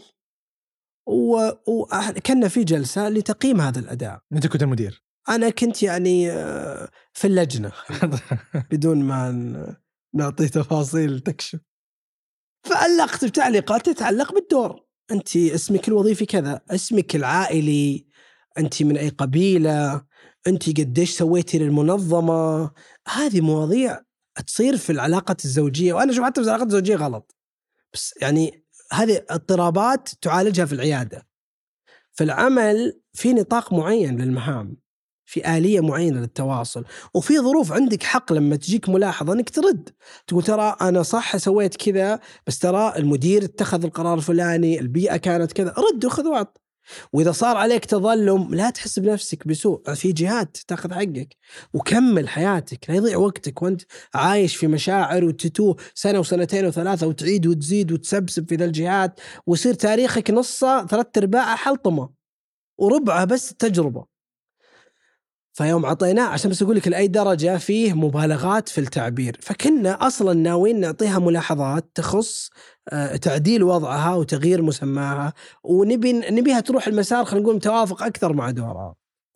قالت لا تعالي أساس تقيمني بهذا الشكل ومين أنت؟ حتى تتكلم معي بهالطريقه قلت لا ابشري اجاوبك أنا محمد المطيري مسؤول في اللجنه الفلانيه دوري إني أقيم الوضع والحد الحقائق اللي أتكلم فيها هي أحداث صارت الحدث الفلاني كذا. جاوبتك على السؤال. سألتني سؤال منطقي حتى لو كان صياغته انفعاليه عاطفية بس جاوبتك بجواب يتوافق مع الكلام اللي طلع بغض النظر عن طريقة أدائها. كانت ترد علي. خلاص أنا ما أقدر أتحمل. أنا أستقيل. صاحت وطلعت مقع وسكت الباب. فقل لي هذا موقف آه، مهني منضبط ولا؟ وقل لي هذه طبيعة صحيحة في التعامل مع الوظيفة أو مع المال باعتباره آه، آه، نشاط تسويه في اليوم قل لي هذا تصرف غير مضطرب وغير مرتبط بمفاهيم مغلوطة. وما هو مشكلة موجودة في حياة الإنسان الشخصية في فهمه عن معنى وجوده وعلاقاته بالآخرين. وقل لي إن هذه ردة الفعل ذي أنا مستعد أفتي الآن. يعني ردة فعلها في العمل في ظل لجنة وبيئة عمل وقل لي شو تسوي ذي مع زوجها ومع عيالها؟ وقل لي إن هذا طبيعي في الإنسان مو طبيعي. هذه اضطرابات. ومن وين جت الإضطرابات؟ من الافكار ال... والمدرسة. إيه. سبب من أسباب تكوينه خط الإنتاج. لأن إحنا في المدرسة المدرسة ما تعاملت معك باعتبارك آدمي لك خصائص. تعامل معك باعتبارك مكون آه كلنا hard ديسكات. كل سنة يسوي لك upgrade تبغاه في العمل الآن تقول في تعاقد وفي أنا قبل أنا أبغى إنسان سوي. آه. لو التعليم كمهمة أنشأ الإنسان السوي. نفسيا عاطفيا أدرك معناه دوره في الحياة علاقاته أسس عنده مفهوم المهنة. ودوره مع الجهة وعلاقاته والنمو وفرق عنده وأعطاه بيان وأثر التعليم ودراسة التعليم. لأن التعليم ما هو شيء يقارن بالصناعة والزراعة وال... لا التعليم خط موجود في كلها وعملية مستمرة. من قال لك اللي تخرج يتوقف تعلم؟ من وين جبنا ذا من وين جبنا ذا المصطلح؟ من وين جبنا أن التعليم مرحلة؟ من الذي أفتى بهذه الفتوى الباقعة؟ ما حد أفتى هذا الواقع اللي أنت تعيشه أن التعليم يعتبر مرحلة والمرحلة اللي بعدها مرحلة العمل. بينما لو لو لو لي صلاحية أعيد تصميم التعليم بخلي التعليم وزارة التعليم مسؤولة عن التعلم في كل مكان. ما هو عن مراحل التعليم. تعلم المنظمات الموظف داخل المنظمة مسؤولية وزارة التعليم. ما هو مسؤولية وزارة العمل. وبرنامج يصير بالتعليم بينهم. تطوير الموظفين الحكوميين والخاص والقواعد الأساسية للتعلم.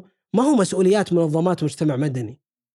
مسؤولية الدولة اللي الوزاره اللي المفروض أنها تقود الحراك ولما يصير عندنا تطور في كل اتجاه ليش ما لنا حق نقول إحنا نتوقع من التعليم هذا وأكثر؟ والتعليم مو تغيير شكل الكتاب وشراء منهج جديد وإضافة مواد جديدة إحنا نبغى نعيد التفكير فيه بالكليه من الأساس. ولو أقبلوا كلامي ذا اقبلوا شيء واحد بس خذوا فكرة واحدة بس انه علمونا الحياة علمونا معنى أن أنني إنسان.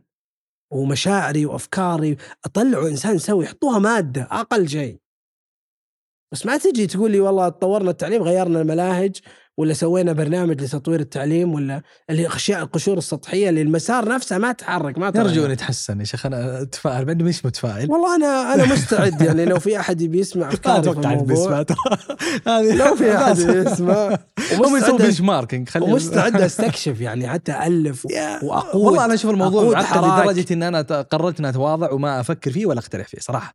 بس أنا ودي أرجع يعني لو أنت تتواضع شوي برضو وتجي للغتنا المهنية وتبى تصنف نفسك. اليوم في مدراء مشاريع في مدراء تسويق آه، في واحد مختص بالأمن السبراني. لو لك وصف وظيفي كذا يعني بعد التجارب هذه لو في كلمتين كذا تجمع وضعك المهني الحالي. أو أو كيف توصف نفسك مهنيا باللغة هذه حقتنا اللي أنت اللغة حقتكم اللي أنا أتكلمها كمان آه، هي أنا اليوم أعرف نفسي من خلال مهاراتي. ما أعرف نفسي كلمتين كذا وكلمة. أنا إنسان عندي آه، أعلى قدراتي في التفكير الاستراتيجي حلو. و- و- وأدواته و- ومتعلقاته.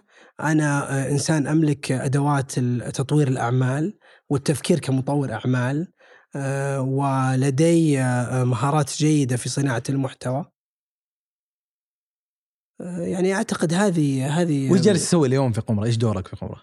دوري في قمرة تطور مع الوقت آه، وأنا أشوف نفسي اليوم آه، آه، يعني آه، آه، ال title حقي المدير التنفيذي لكني عندي مشكلة مع ال titles حلوة. فخمة أقولها وريحني لا لا يعني في مشكلة بال titles فهمت؟ إيه. لأن الناس تحطك حتى يعني من من ضمن الحوارات اللي تصير أحيانا مع الموظفين إن الموظفين جايين من كل واحد من background معين وعنده افتراضات عن المدير التنفيذي فهمت فيقول لك لا أنت المفروض تسوي كذا المفروض ما تسوي كذا لا أنا أهابك أنا مدري وش.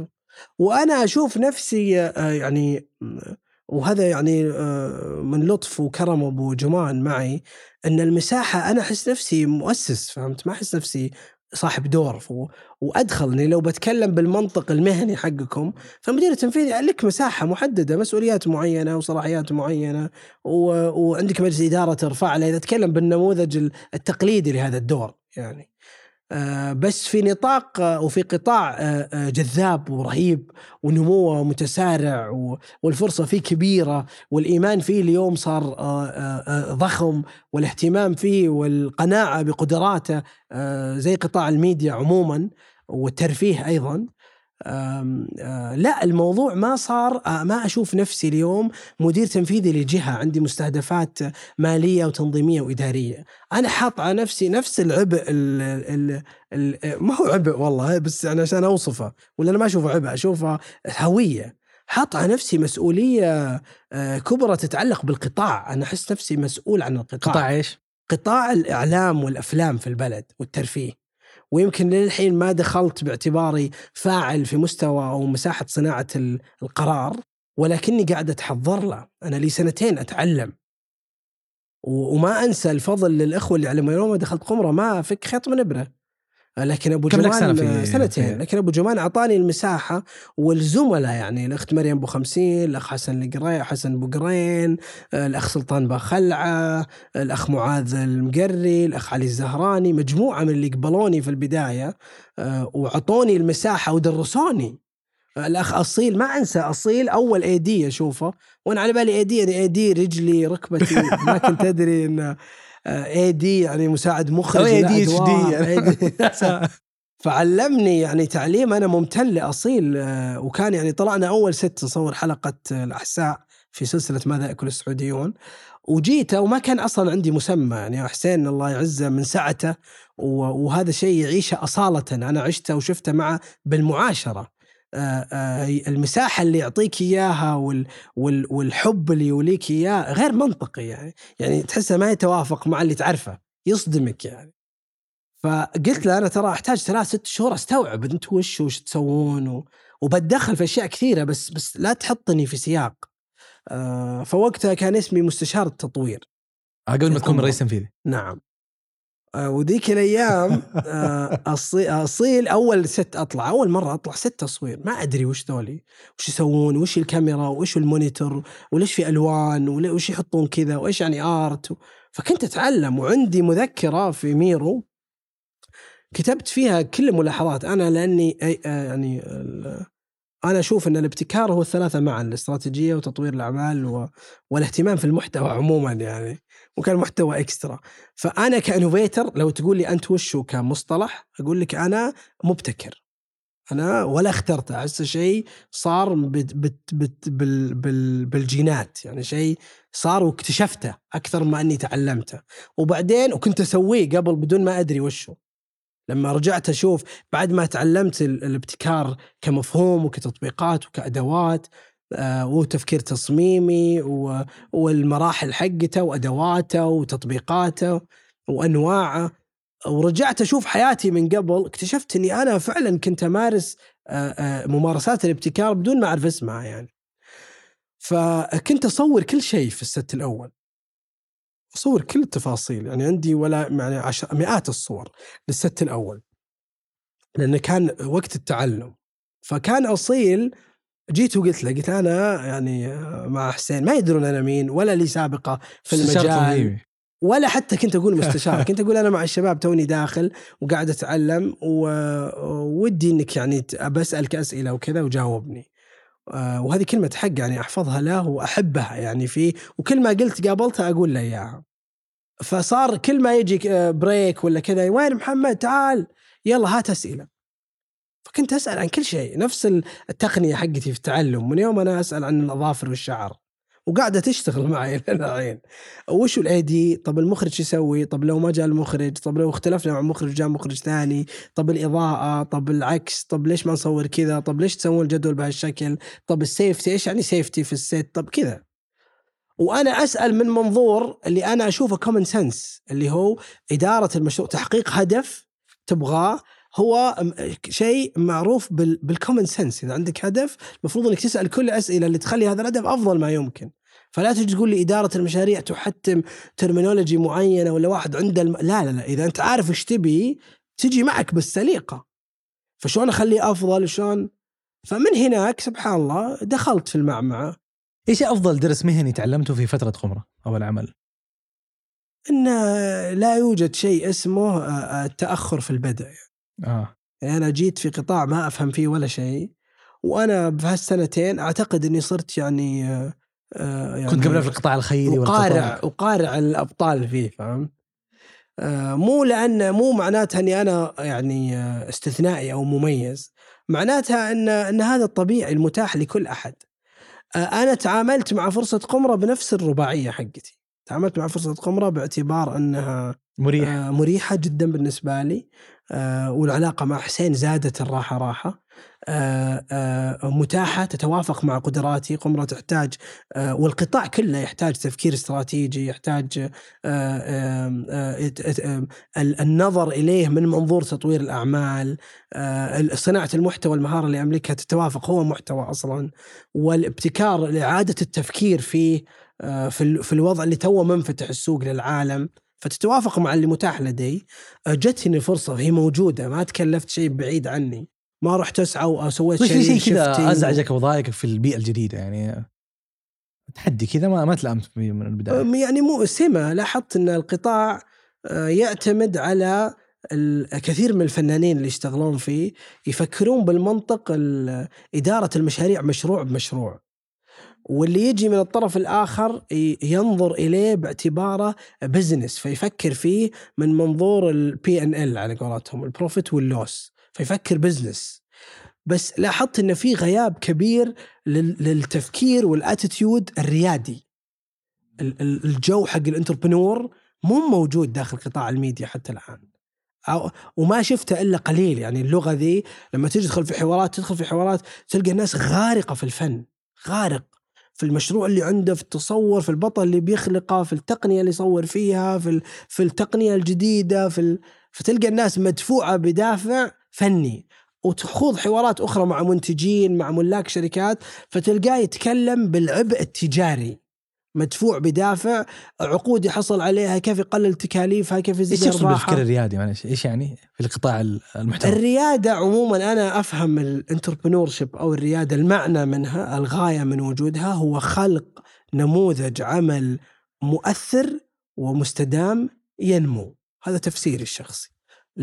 ولما أقول ريادة أنا ما أتكلم عن startup لأن ال startup على حسب تعريف ستيف بلانك اللي أنا مؤمن فيه إن إن شكل مؤقت للمنظمة. ويقول لك ال startup is temporary organization looking for its own model. وما في في قطاع الميديا إلى الآن. أنا أتكلم عن اللي شفتهم. أنا شفت almost يمكن 70 شركة سعودية.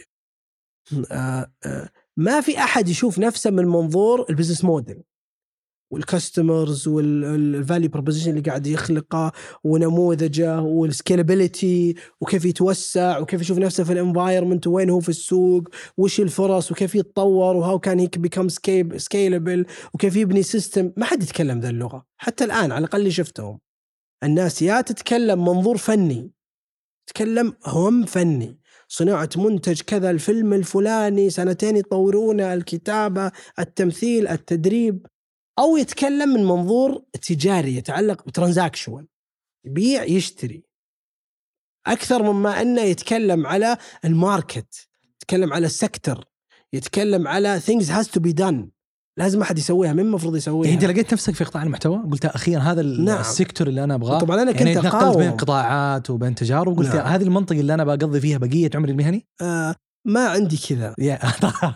عندي طالما إنه متاح وميسور. وموجود. طب خلي إيش طموح إيش تبي تغير في القطاع؟ لو قلت بتسوي حاجة بتغير فيها القطاع أو تحسن الوضع الحالي ال- يكون لك تأثير في المنطقة. إيش ممكن يكون شكله؟ يعني اليوم أنا ما زلت في السنتين ذي آه، يعني أشوف القطاع من خلال فرصة قمرة أكثر مما إني عندي إدراك كامل له والقطاع ما زال في مرحلة النشوء.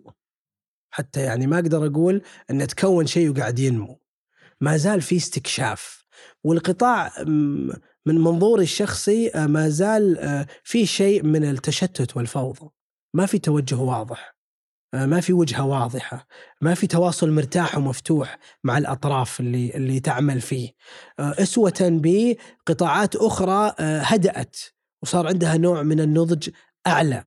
زي قطاع الاتصالات أو قطاع التقنية وأنا ما قاعد أقارن بالمعنى اللي هذوليك ما عندهم. طبيعي الحياة كلها يعني آه، يعني أطراف تتحاور وتأخذ وتعطي. بس ما زال القطاع هنا حتى الترمينولوجي إحنا لسه ما ما تصالحنا عليها. آه، ال- الجهات الحكومية حتى الآن ما هي عارفة تضبط علاقتها بال- بالقطاع من حيث هل هي تعمل فيه ولا تنظمه. لما نتكلم على تنظيم قطاع الإعلام والترفيه هل هذا إلى أي مستوى ممكن هذا التنظيم يحصل بطريقة ما تتجاوز المساحة المطلوبة للتنظيم؟ ما تعرقله ما تعطله. إحنا ما زلنا نعيش في قطاع الأفلام مثلا تحديات تتعلق بالتصاريح بإيجاد التمويل آه، بوجود البنية التقنية المناسبة بتسهيلات تتعلق بالجمارك استيراد بعض الأشياء اللي تخدم الأفلام التأمين على ال ال والله بتجيب حيوان في فيلم آه، معين ولا معدات بطريقة معينة ولا الإنفراستراكشر يعني ما زال القطاع في مراحله الأولية. آه، ولسه ما تشكل ما حد شافه. وأعتقد إنه يعني من ضمن الأشياء اللي ما هي عاجبتني إنه إنه ما زالت بعض الجهات تشوفه من منظور عوائد هذا القطاع على الناتج المحلي وهذا بدري عليه. يعني هذه جملة في المرحلة الثانية. في المرحلة الأولى إحنا خلينا نتكلم على على إنشاء ما يكفي دعم ما يكفي من التجارب واستجلاب تجارب في العالم وتيسيرها وتسهيلها. قبل ما نتكلم على تأثيرها على القطاع. لسه إحنا شيء تو بادي. ما تقارنه بالبترول ولا تقارنه بالاتصالات ولا تقارنه بكل تجارات المعتمدة على الاستيراد والتصدير، أنت تتكلم عن جانب فني، تجريدي يختلف كل كل منتج فيه عن المنتج الثاني. أه وألاحظ إن إن الهيئات آه، تتدخل تدخلات فنية تخرجها من الدور المطلوب منها. بدلا من إنها تركز في التمكين، آه، تركز في التفكير في القطاع آه، من خلال العاملين فيه. أحيانا تشعر في بعض ال- الحالات أو بعض المواقف كأن الجهة الحكومية المسؤولة عن القطاع منافس لك أكثر مما أنها ممكنة أو أو أو أو تخدم القطاع من خلالك. تمكنك تجيبك تسألك تتعامل معاك.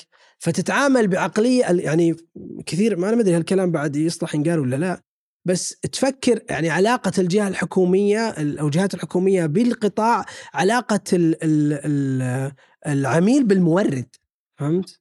أكثر مما أنها علاقة ال- المسؤول مع ال- ال- العميل يعني إحنا اللي المفروض نصير عملاء الجهات الحكومية. وليست إن الجهات الخاصة تتكلم عن الإعلام تتكلم عن الأفلام تتكلم عن الثقافة. فإحنا لما نتعامل معاها دائما في كثير من الأحيان نتعامل معاها باعتبارهم هم عملائنا.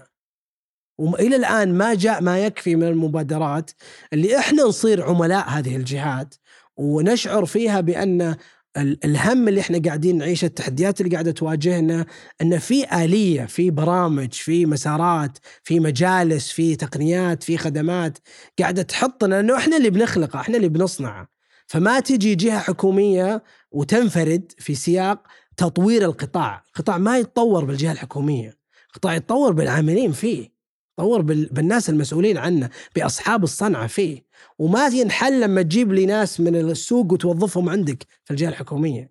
ينحل لما يصير فيه مجالس مبادرات تدخلنا في هذه ال- الأمور. لما يصير في مبادرات تسمع مننا وتتكلم معنا.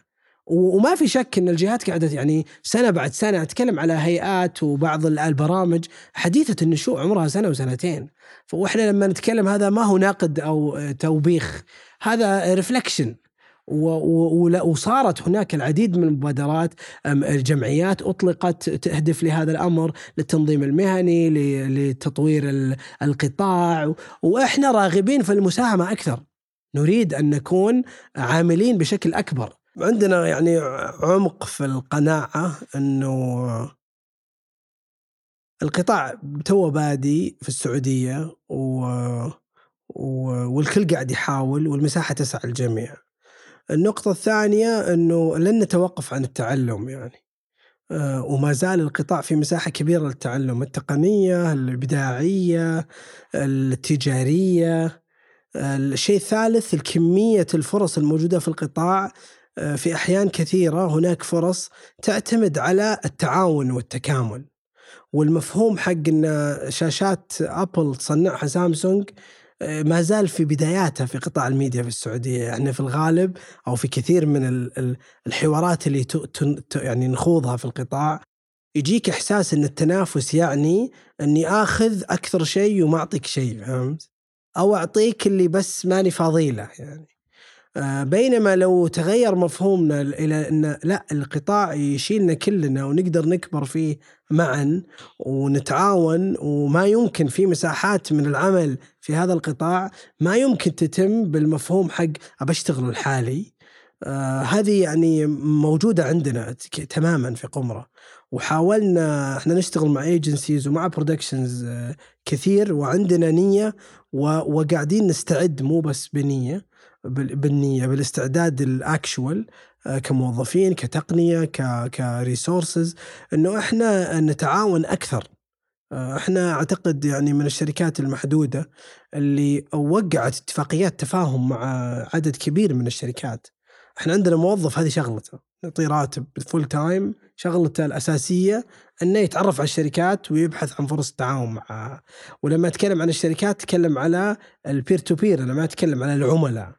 اتكلم على ناس production أو creative أو وفي ال record حقنا الموضوع ما صار فكرة نبغى نجربها لا هذه السنة فكرة جديدة نبغى نشوف وين تروح لا هذه السنة إحنا actually سويناها كثيرا ودخلنا في co-production واشتغلنا مع creatives ك agencies ونريد أن يذهب هذا أكثر في الأيام الجاية ناويين تدخل البودكاست؟ ناويين ندخل في شيء اصطلحنا على تسميته بالمحتوى الأصلي إحنا نبغى نبدأ نطاق جديد في صناعة المحتوى وإحنا يعني نستهلك المحتوى بشكل مستمر ونطل على المحتوى المحلي والعالمي زينا زي كل الجيل اليوم اللي كل أحد عنده اهتماماته العامة وكل واحد مننا في الشركة عنده اهتماماته الغرائبية فهمت؟ يعني كل واحد غالب الناس في القطاع ذا فيهم يعني نوع من غرابة الأطوار. فتلقى معلومات اللي عندنا شطرنج واللي عندنا ملاكمة واللي عندنا يهتم بال بالديكوباج و وبالتصوير المعماري وبال وبالفنون وبالأفلام وبالثقافة وبالشعر و... فبالنهاية الناس اللي يشتغلون في صناعة المحتوى والفن دائما يصير عندهم هذا الاهتمام المنوع. أنت مستمتع اليوم بدورك كرئيس تنفيذي جدا. بسألك سؤال يمكن كذا ما أدري كيف حتجاوب عليه صراحة أنا. لأنه اجاباتك غير متوقعة دائما. بس هو أسلم. يعني في له فكرة ال long term thinking على level ال career. فين تتخيل نفسك مهنيا في 2030 والله أتخيل نفسي دائما بالمنظور المريح بالنسبة لي. إني أكيد بكون أسوي شيء مفيد للعالم مع ناس رهيبة أحبها وأرتاح إني أتواجد معها وبكون مبسوط. و... و... وبيكون في تحدي لنمو. يعني قمرة الحمد لله نمت آه، تضاعفت يمكن أربع خمس أضعاف في سنتين آه، و...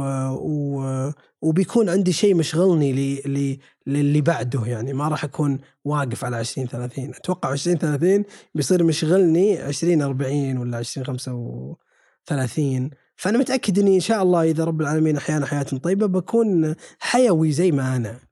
وحي وأفكر بأفكار جديدة ونستكشف. أنا عندي هم شخصي إني أصنع محتوى. وأعتقد إني قادر و... و... وأعتقد إن كمان لدي شيء يعني فريد أقدر أقوله من منظور ما أشوفه حتى الآن موجود. لأن في كثير من المحتوى اللي أتخ... أستهلكه أشعر أنه مصنوع يعني. وأحس إنه يعني من سماتي آه، الشخصية أن أن عفويتي هي عنصر آه، القيمة المضافة فهمت؟ المحتوى الغير متوقع. نعم اللي اللي شلون يتصور أنت رفضت أي تحضير للحلقة واي سؤال وأنا زي أصلا قفلت المحاور في نص الحلقة خلاص. شيء اللي بيطلع منه شيء أحلى. زي ما هو عليه في الواقع. وأنا أحس إن هذا جمال الحياة. يعني إذا صار الشيء ينصنع غير موضوع الفيلم الروائي. في صنعة الفيلم الروائي شيء تختلف أنا أشوفها لأن ك- كآرت لما تجي تخلقها أو تخلقها. شيء يختلف عن أنك تسوي محتوى عام آه، تبغى تقول فيه شيء عن عن الحياة وعن الوجود وعن الآخرين. يعني رحلتي اللي سويتها ما كنت متخيل أنها بيصير عندي هم أني أخلق منها محتوى. أنا قدمت آه، قصة رحلتي في تجمعات آه، وأحكي فيها حكايا الناس اللي ما في أحد فيهم صانع محتوى ولا صورت شايب قاعد في مزرعة يسولف فهمت؟ والناس تفاعلت معها. يعني مثلا في اللقاءات 70 100 يحضر فتشوف مثلا لما تجيب قصة تبكي تشوف 10 15 يبكون طب ليش يوصل؟ مع إنه لما تجي تعايره بمعيار المحتوى اللي مشغل الساحة اليوم المحتوى المشغل الساحة فيه تكلف من ناحية الصنعة والاستعراض التقني والجرافيكس والإخراج وال... بس لما تنقال القصة الصدقية من قلب توصل وتأثر وتلمس. فأنا ما أعرف أعتقد هذه المساحة اللي اللي عندي وما أدري لأن بالنهاية لما تخلق محتوى للناس كيف يتفاعلون معاه شيء كيف تتوقع الناس حتتفاعل يعني. مع الحلقة هذه؟ آه، أنا أنا تصالحت مع موضوع المشاهدة لأنه كان يشغل الواحد في بداياته خصوصا أول أنا دخلت تويتر 2007 2008 وفي البدايات والواحد مو عارف ولسه من كان فيه يعني كنا 300 400 أحس كلنا على بعضنا. group ف... فما يعني. كان ذيك الوقت في أجواء إنك تحصل على متابعين أو يعني أول ما ابتكروا الهاشتاج كنا نحس بسعادة مشتركة فهمت؟ اللي صار في شيء يجمعنا ما يحتاج أدخل على كل واحد الحالة أو آه، أشوف الردود وخلاص في شيء كلنا نقدر نكتب فيه اللي نبي في مكان واحد. بعدين ما أذكر اللحظة اللي صار فيها تحول إلى إنه صار جزء من يعني شغف الواحد انه يصنع محتوى عشان يحصل على متابعين. أنا ما ما ارتحت مع الفكرة آه. ما أعرف. لأن ليش اسويه عشان ذا؟ عشان أجيب من وراه فلوس هذه الماد... جزء من المادية ما. أعرف. لا أنا ما أسويه عشان أجيب فلوس. أنا أسويه لأني أحبه مرتاح فيه. أسويه لأنه متاح لي. أسويه لأنه ممتع بالنسبة لي. أسويه لأنه بيأثر في الناس. عشان كذا جتني فرص أيامها إني تعال عشان تصير مشهور أو عشان يجيك فلوس ورفضتها لأنه ما يتوافق مع مريح بالنسبة لي أو متاح بتكلفه. وفي مجموعة من الأصدقاء ما أنسى ياسر مهنا والفريدي أجبروني أصور حلقة يوتيوب ما نشرتها. من 2010 عندي في البرايفت. ما عرفت ما أحس إن أنا إني أقعد و ولا أدري يعني حتى الحلقة اللي طلعت فيها في ثمانية وما أدري إذا يصلح نقول كذا ولا لا. كانت قبل آه، ال- المرئي واللي سمعته أن الحلقة وصلت لأماكن بعيدة جدا آه، آه، وأعتقد أن سببها الوحيد ما هو غرابة القصة. ولا هو ال ال ال يعني شلون أقول لك الفشخرة ولا الحد يعني التاريخ الغريب حقي. كان يعني أتوقع سببها إني صادق يعني قاعد أتكلم من قلبي وأقول الشيء زي ما هو عليه في الحقيقة. ما كرتنة ما أقرطسة ما ألبسة ما أتفلسف فيه أوصفه زي ما هو. فصرت أقول يمكن هذه يعني هذه الرسالة هذا جمال يعني. البودكاست إنه دائما نطلع ال- الشخصية أو المحتوى زي ما هي. زي ما هي بدون أي تغيير أو تلميع. ما أعرف يعني بعدين أقول لك تصالحت مع موضوع. بس عجبتني الصملة اللي سويت فيها مع محمد 100 حلقة. كانت ترى يعني تجربة أكثر يعني ما ما كنت أشوفها 100 يعني- بث موجود في نعم، الإنستغرام أي. موجود في ما. كنت أشوفها يوم كنت أسويها من منظور آه، صناعة المحتوى المؤثر كنت أشوفها من مريح منظور ممكن نرجع مريح ممكن متاح في أثر ممتع. آه، آه، كورونا والواحد يبي يسوي شيء يشغله يغير من تفكيره. آه، كان في تجربة قيادية لأني قدت فريق من 25 شخص ما أعرفهم ولا يعرفوني. في مع محمد. نعم. 25 شخص؟ 25 شخص على بث يقطع يا أبو كان يطلع آه، آه، آه، يعني مقاطع آه، تصاميم إعلان تواصل مع الضيف. كان في فريق وعندنا 25 ما شاء الله. وعندنا يعني دليل في الموضوع. وتعرفت فيه على ناس رهيبة يعني آه، واحد منهم أخوي فيصل الرويلي. فيصل الرويلي اليوم اشتغل معي في كراج والآن معانا في قمرة. واحد من أهم الناس في قمرة اليوم في, في إدارة تطوير الأعمال والعمل اللي قدمه لقمرة في العام الماضي يعني آه، استثنائي. ولولا الله ثم أني قدحت وجزمت كان ما اكتشفت هذه الفرصة ولا تفاعلت مع هذه العلاقة. فيصل قعدت أتواصل معاه يمكن سنة ما أعرف شكله ما قد شفت صورته. وجاء في بالي إنه واحد نحيف وقصير ولابس جاكيت زي طلال مداح أبو كتافات. ما أدري ليش كذا في شكله في مخي. ويوم قابلته لقيت واحد خشمة كبير ودوب وطويل ودائره كبيرة. ارتعت. وقعدت والله يمكن ساعتين وأنا معه ماني قادر أشبك الصورة في الصوت في الصورة. احبي لك يا صار. مساك الله بالخير يا أبو غازي. يا و... و... وهذه التجربة لأني أنا كمان يعني من ضمن المبادئ يعني أن الواحد لا. يضيق على نفسه واسع. يعني لما تسوي شيء لا تسوي عشان شيء واحد وتحد نفسك عليه. خليك منفتح للخيارات. وأنا أسوي مع محمد كنت واعي أني قاعد أسوي شيء مفيد ممتع آه، بيفتح لي أبواب أتواصل فيه مع ناس أثره على الفريق اللي يشتغل عالي جدا. تعلموا أشياء حضروا آه، آه، آه، تعرفوا على شخصيات حضروا بثوث سمعوا كلام دخلنا في نقاشات دخلوا في تحديات توائمنا مع بعض. ف بس ال- ال- الميديا اليوم وش تقيس؟ تقيس المشاهدة فقط. يعني معيارك باعتباره منتج إعلامي كم واحد شافه كم واحد فعل معه؟ اللي هو المنظور المادي للأشياء. بس ترى يا جماعة في فوائد أخرى إذا وسعت نظرك مهم إنك تشوفها. أنا لما اخذت ذيك التجربة ما كان همي اعلى مشاهدة. وكنت اقولها للتيم بشكل مستمر كنا نجتمع يعني بشكل يومي. جماعة مو موضوعنا اعلى مشاهدة. موضوعنا قاعدين نسوي شيء كويس إحنا مقتنعين فيه قصص تأثر فينا. اللي يحضر يحضر. في حلقات جابت ألف خمسمية ألف آه، خمسين ألف وفي حلقات جابت خمسين مية. بس كل الحلقات أثرت فينا. سمعنا فيها معلومات تعلمنا فيها أشياء. فهذا منظور مهم تحطه. بس اليوم لما أتكلم من منطق قمرة وبروح المحتوى أصلي لا أنا ما أتكلم عن تجربة محمد الشخص الشخصية الذاتية. أنا أتكلم عن شركة تبغى تنافس في سوق لها مؤشرات ولا طبيعة. فهذا منتج تجاري في الحقيقة ما هو منتج آه، ومنتج. تجاري. أنت تبغاه ينافس تبغاه يصير قوي تبغاه يأثر فالتفكير فيه مختلف. فإحنا عندنا نية لنا فترة ندرس ونفكر ونتأمل. نحن نخلق محتوى أصلي منوع البودكاست واحد من مساراته. آه، بس ما نبي الشيء الموجود يعني ما نسوي مقابلات آه، زي فنجان وزي بترولي نبي شيء مختلف. وفي مئات الأشكال اللي لسه ما جت. شوف ممر مثلا بودكاست دكة. تجربة غريبة جديدة بسيطة موجودة من زمان ما حد سواها ويوم صارت رهيبة. طب ليش إحنا نحد؟ خلاص آه، أبو مالح يجيب ناس أنا بنجيب أشخاص جدد يسوون نفس اللي يسويه ويعيد نفس المقابلات. لا في أماكن أخرى. أنا كان عندي فكرة أسوي بودكاست يلا يمكن يعني يلا. ودي أسوي بودكاست أقابل أحد غير مشهور هذا أول قاعدة. غير مشهور ما تجي. وتسولف معاه عن الحياة زي ما هي عن وضعه عن نفس الرحلة اللي أنت خضتها بس على شكل بودكاست. نعم. وأنا في الرحلة ترى عندي بودكاست حوالي إنسان. 100 وشيء مقابلات مع الناس يمكن في 40 أو 35 شخص توفوا منهم. الله يرحمه. فما في أصلا صلة لهم في الحياة كتسجيل وتوثيق إلا فيديوهاتي بس ما عرفت أطلعها. وسبحان الله يعني شوف الدنيا شلون تدور واوصل أوصل لمرحلة أنا يعني عندي قدرة وصلاحية خلينا نقول إني فهمت الصنعة. أنا أول ما أدري وش اللي تقول لي كيف أسوي. الآن أنا فاهم القطاع والمكونات وآلية صناعة المنتج. فأتخيل أنا 20 30 بيصير عندي محتوى. بصير موجود في الخريطة ذي وعندي محتوى له أجزاء لي ثلاث خمس سنين. أشتغل واذكر قبل يعني قبل الهواء كنا نتكلم على فكرة الخلود وعلاقتها بالمحتوى أصلا. نعم. إنه أنت الآن جالس توثق حاجة ممكن تستمر وأي إنسان يمكن هذا آخر سؤال آه، عندي. آه، عنده فكرة الأثر والأثر المتعدي والأثر المستمر واليوم إحنا بنسوي فيديو والفيديو نوع من أنواع الأثر المستمر.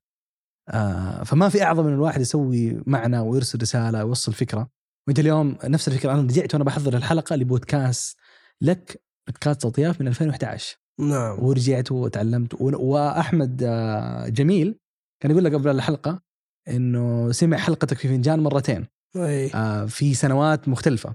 واليوم حلقه البترولي ممكن تسجل في اليوم بعد 10 15 سنة ومن خلال كمية المحتوى اللي نشره محمد في مكان أو آخر. آه، هذا إرث وهذا ليجاسي وهذا تأثير يعني خلينا نقول أكثر من أنه شيء شخصي. هذا الشيء يتوافق مع أني أريد أن أخلد يعني. والخلود غير متاح.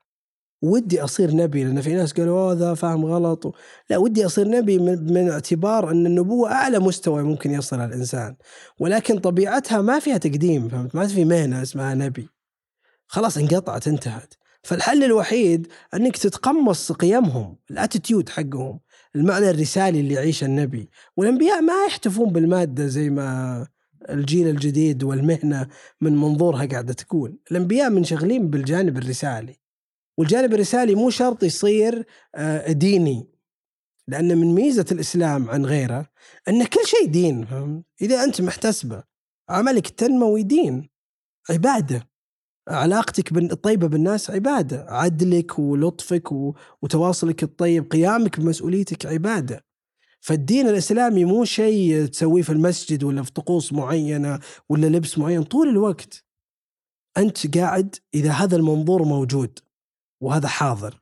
آه، والمحتوى أنا كنت أشوفه قبل ضياع وقت ترى، كنت أشوف إنه إيش يعني فيديو كلام فاضي وتهريج وتسوي برامج تضحك. ورفضت جتني فرص 2010 2011 واليوم ما شاء الله يعني وصلوا إلى مساحات. ولست بنادم لأن محمد اللي قبل سوى أشياء كان مقتنع جدا فيها وسواها بعد ما حلل وقرر واستخار وأنا اليوم عندي هذا الإدراك ولا أدري إذا هو أعلى شيء ولا أكيد في شيء أعلى منه بس أنا مرتاح فيه وقاعد أتعلم أكثر وأستكشف مساحات أكبر فأنا اليوم بسبب توفيق رب العالمين ثم محمد اللي أمس ما هو ما قصر. ولليوم قاعد يحاول يخلي اللي بكرة أحسن.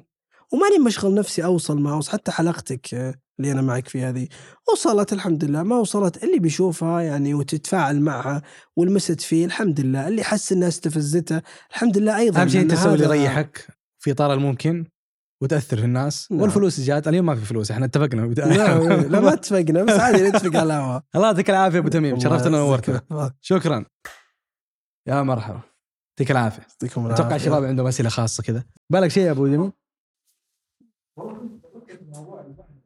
طيب ماذا لو الواحد ما وجد يعني موضوع ايجاد المعنى أصلا ما هو بالموضوع السهل والبسيط صح. وياخذ وقت. حتى ما يمكن تكون رحلة أصلا ما هو وجهه كيف الواحد لو ما وجد المعنى؟ كيف يقدر يعيشه في يعني أنا قد تكلمت قبل فترة في بودكاست عن موضوع يشبه ذا عن قنيبة؟ موضوع المهنة واي نعم. عن موضوع المهنة والمعنى ولأن أنا أخشى أنا أنا في مشكلة في الشغف عندي ما في شيء اسمه شغف. الشغف مرض الشغف حالة غير مستقرة في الإنسان. وليس شيء يسعى له الإنسان. اللي يسعى للشغف هذا مريض يعني يسعى للمرض. وأخشى إن المعنى يصير بديل الشغف فهمت؟ آه، لأن الموضوع يمشي عليه نفس الثلاثية إن المعنى اللي أنت يناسبك يا أحمد هو المعنى المريح بالنسبة لك. فوش المريح؟ وش المتاح اللي يتوافق مع ما تملك اليوم؟ وش الممكن اللي تتفاعل معاه؟ وبعدين لازم تأخذ المعنى زي ما أنت قلت إنه هو رحلة ينمو ويتطور. كل شيء ينمو في الحياة.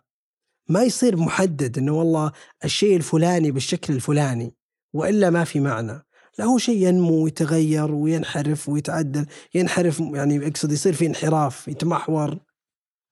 معنى الحياة هل هل في مع معنى الحياة الواحد شاف حياته أنا موسع على نفسي الباب ومؤمن تماما إن هذا صح. أنا مؤمن إن النظرية اللي قدمت هذه إن الإنسان موجود للعبادة والعبادة كمفهوم معنى واسع لأن رب العالمين أعطانا هذه المفاهيم بسهولة بسط عليك الحياة.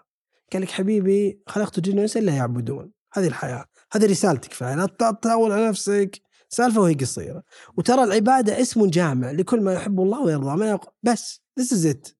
سو لا تشغل نفسك في نقطة أن المعنى حقك موجود في جبل تحت أو في حفرة تحت جبل في قرقيزيا بتروح لها طيارة بعد خمس سنوات وبتلبسها وبتصير مفرق حياتك قبلها غير حياتك. ما في كذا. هي رحلة تتفاعل فيها مع المتاح أه، تشوف اللي يريحك تشوف الممكن وترى الممكن بالنسبة لك مو شرط يصير قدامك ممكن يصير في أمريكا جاتك فرصة. روح لها. ممكن أنت مهتم في شيء معين مرتاح أنت تحب الساعات. ودك تتعلم تسوي براند ساعات يعتمد على التربة. ولا شريحة تنغرز في الموضوع ما يهم أحد إلا أنت بس مريح بالنسبة لك. متوافق مع اللي درسته أو مع اللي عندك كمعرفة ودك تتعلمه. ممكن بالنسبة لك لقيت شركة واحد من أصحابك أسسها في قرقيزيا كان دارس معاك. بس هذه القصة ما تشتغل مع أحمد أبدا أبدا. فاهم؟ ما تجي. بس معك فت. بس إحنا للأسف صارت كلمة المعنى لا لها يعني طقس فهمت؟ لها شكل معين ولازم تطلع نتيجة دراسة لأن أنت تشوف نفسك بنفس منظور الماكينة نفس التقرير حق كفاءة الجهاز الطابعة فيها حبر ولا ما فيها؟ بس أنت كإنسان مستحيل تصير ابن المؤشر الواحد أو أو أو تنحد بمعيارية منضبطة. يعني أنت كإنسان عندك مشاعر عندك ظروف عندك تفاعلات عندك صدمات في الطفولة عندك عائلة عندك بيئة عندك شهوات عندك شبهات عندك صدمات. ما هي كذا هي. وحتى ال input وال output مخترق العمليات اللي في النص مخترقة. ما هي منضبطة. ولو تعتقد إنك لا بتمسكها يعني أي أحد مساره المهني اعتمد على اختبار وتحدد من خلاله توجهه أنا أعتقد أن الإنسان فوت على نفسه الفرصة كبيرة جدا. حتى لو كان ناجح بالمنظور المادي اشتغل في جهة معينة. اليوم كلمني واحد يقول لي يا محمد أنا بالتعريف المادي أنا جدا ناجح. أنا ماجستير وأحضر الدكتوراه راتبي جيد موظف في جهة ممتازة خريج بترول متزوج عندي ولد راتبي عالي. ما في. بس أنا في داخلي أعاني. ميت يا محمد. أشعر بمعاناة هائلة. وهذا وش ميزته؟ صار نفس وضعي. هذا الرجل تصالح مع أن يعترف بمعاناته يعترف. بس في ناس زي زيكم لا كاتم. كاتم. وقاعد يقول لا بتضبط بكرة. لا بعد البودكاست. لا بعد المشروع. لنهايه السنة. لا العقد الجديد مع مات توميتو. لا بتضبط. بس ما هو متصالح. ما هو معتبر مات توميتو فرصة من الفرص. بكرة يمكن التوميتو هذه ترضى. تتغير الحياة فهمت؟ لا. ما يشوفها كذا. يشوفها بحدية مايكس بعدها ثمانية بعدها كذا. فيصير دائما حدي في نظرته. دائما يحس إنه في مكان ما تضبط فيه الأشياء. وهذا المكان مو الآن. ما يقدر يختاره. الحين جالس احل شخصيتي ولا؟ لا لا يعني قاعد استخدم أستخدم قصتك في إيصال بغض النظر هي صح ولا غلط ف... فما أعرف يعني أتخيل إنه يعني الناس عطت موضوع المعنى ذا أكبر من حجمه بس أنت كمحمد وانت متبني هذه الفكرة وأنت عايش حياتك فيها آه، قلت لك معناها سياق هذا هذا هو. تبلور حياتك. سياقها قلت لك إياه. إنه طالما إنه في الدائرة العامة وهذه ميزة السعه يعني هو حتى لو تجيبها من ناحية منطقية هذا يتوافق مع إيمانك إذا أنت مؤمن بالله ولا لا. لأن اللي ما يؤمن بالله ما تشتغل مع هذه الرسالة فهمت؟ بس إذا أنت مؤمن بالله وأنت مقتنع إنك خلق من خلقه وإنه هو اللي خلقك زي ما خلق النفوس والقواعد والفيزياء والطبيعة وأعطاك هذه الحقائق انتهى الموضوع. وقال لك ترى من حقك تعيش الحياة الطيبة. حياة طيبة. والحياة الطيبة مربوطة بالجهاد في سبيل الله والجهاد في سبيل الله ما هو القتال ما هو قتل الأعداء ونحر الرؤوس. يعني أنت تحاول كل يوم أنك تستذكر نفسك بأن كل شيء قاعد تسويه له هو المعيار. هذا يرضي ولا ما يرضي؟ قد ما أقدر. وإلا اللمم. وطبيعي بتغلط. وإذا غلطت تستغفر. أمس أنا أقول الواحد آه، في الليل مكلمني يقول لي أنا أشعر بتأنيب الذنب وأحس إني ماني قادر وماني موفق وكل ماذا ما تضبط معي قدمت عسكريه ما ضبطت. على طاري المهنة. وبعدين مع السواليف رجعنا لنقطة ذنب سواه يقول أنا قد سرقت من واحد كان يحتاج فلوس وسرقت منه وبعدين دخل مستشفى ومات وأنا أحس إني أنا قلت إبليس يعني يلقاها؟ أنت لما تؤمن منظور الإسلام ومنظور الله في الحياة، الله قال لك إن في معركة خفية دائرة بينك وبين الشيطان. وهذا الشيطان يتعامل معك بأربع خمسة أسلحة ما عنده كثير ترى، غبي يعني وضعيف. عنده يعدكم الفقر، يأمركم بالفحشاء، يخوف أولياءه، هذه خمس ست تقنيات عنده. وإذا ما أدركتها بتضيع تضيع تدور أنت على نفسك. فهو لما يشوفك self destructive أنت قاعد تدمر نفسك ذاتيا خلاص يخليك. قاعد تحوس تدور تضيع تظن أن في مكان ما أفضل أنت ضعيف لا تستحق. قاعد حايس. ما تزوجت عشان الزواج مادة لأن عدم الزواج إثم. يخدمه ما تزوجت ما عندك فلوس. نعم. فيدخلك في الدوامة فتخمل. فكنت أقول له أمس عند الذنب وسيلته الوحيدة للتعامل معه هي التوبة. ما في طرق ما في اختراعات ما في تستغفر تتوب. وحتى وأنت تذنب لازم تستغفر.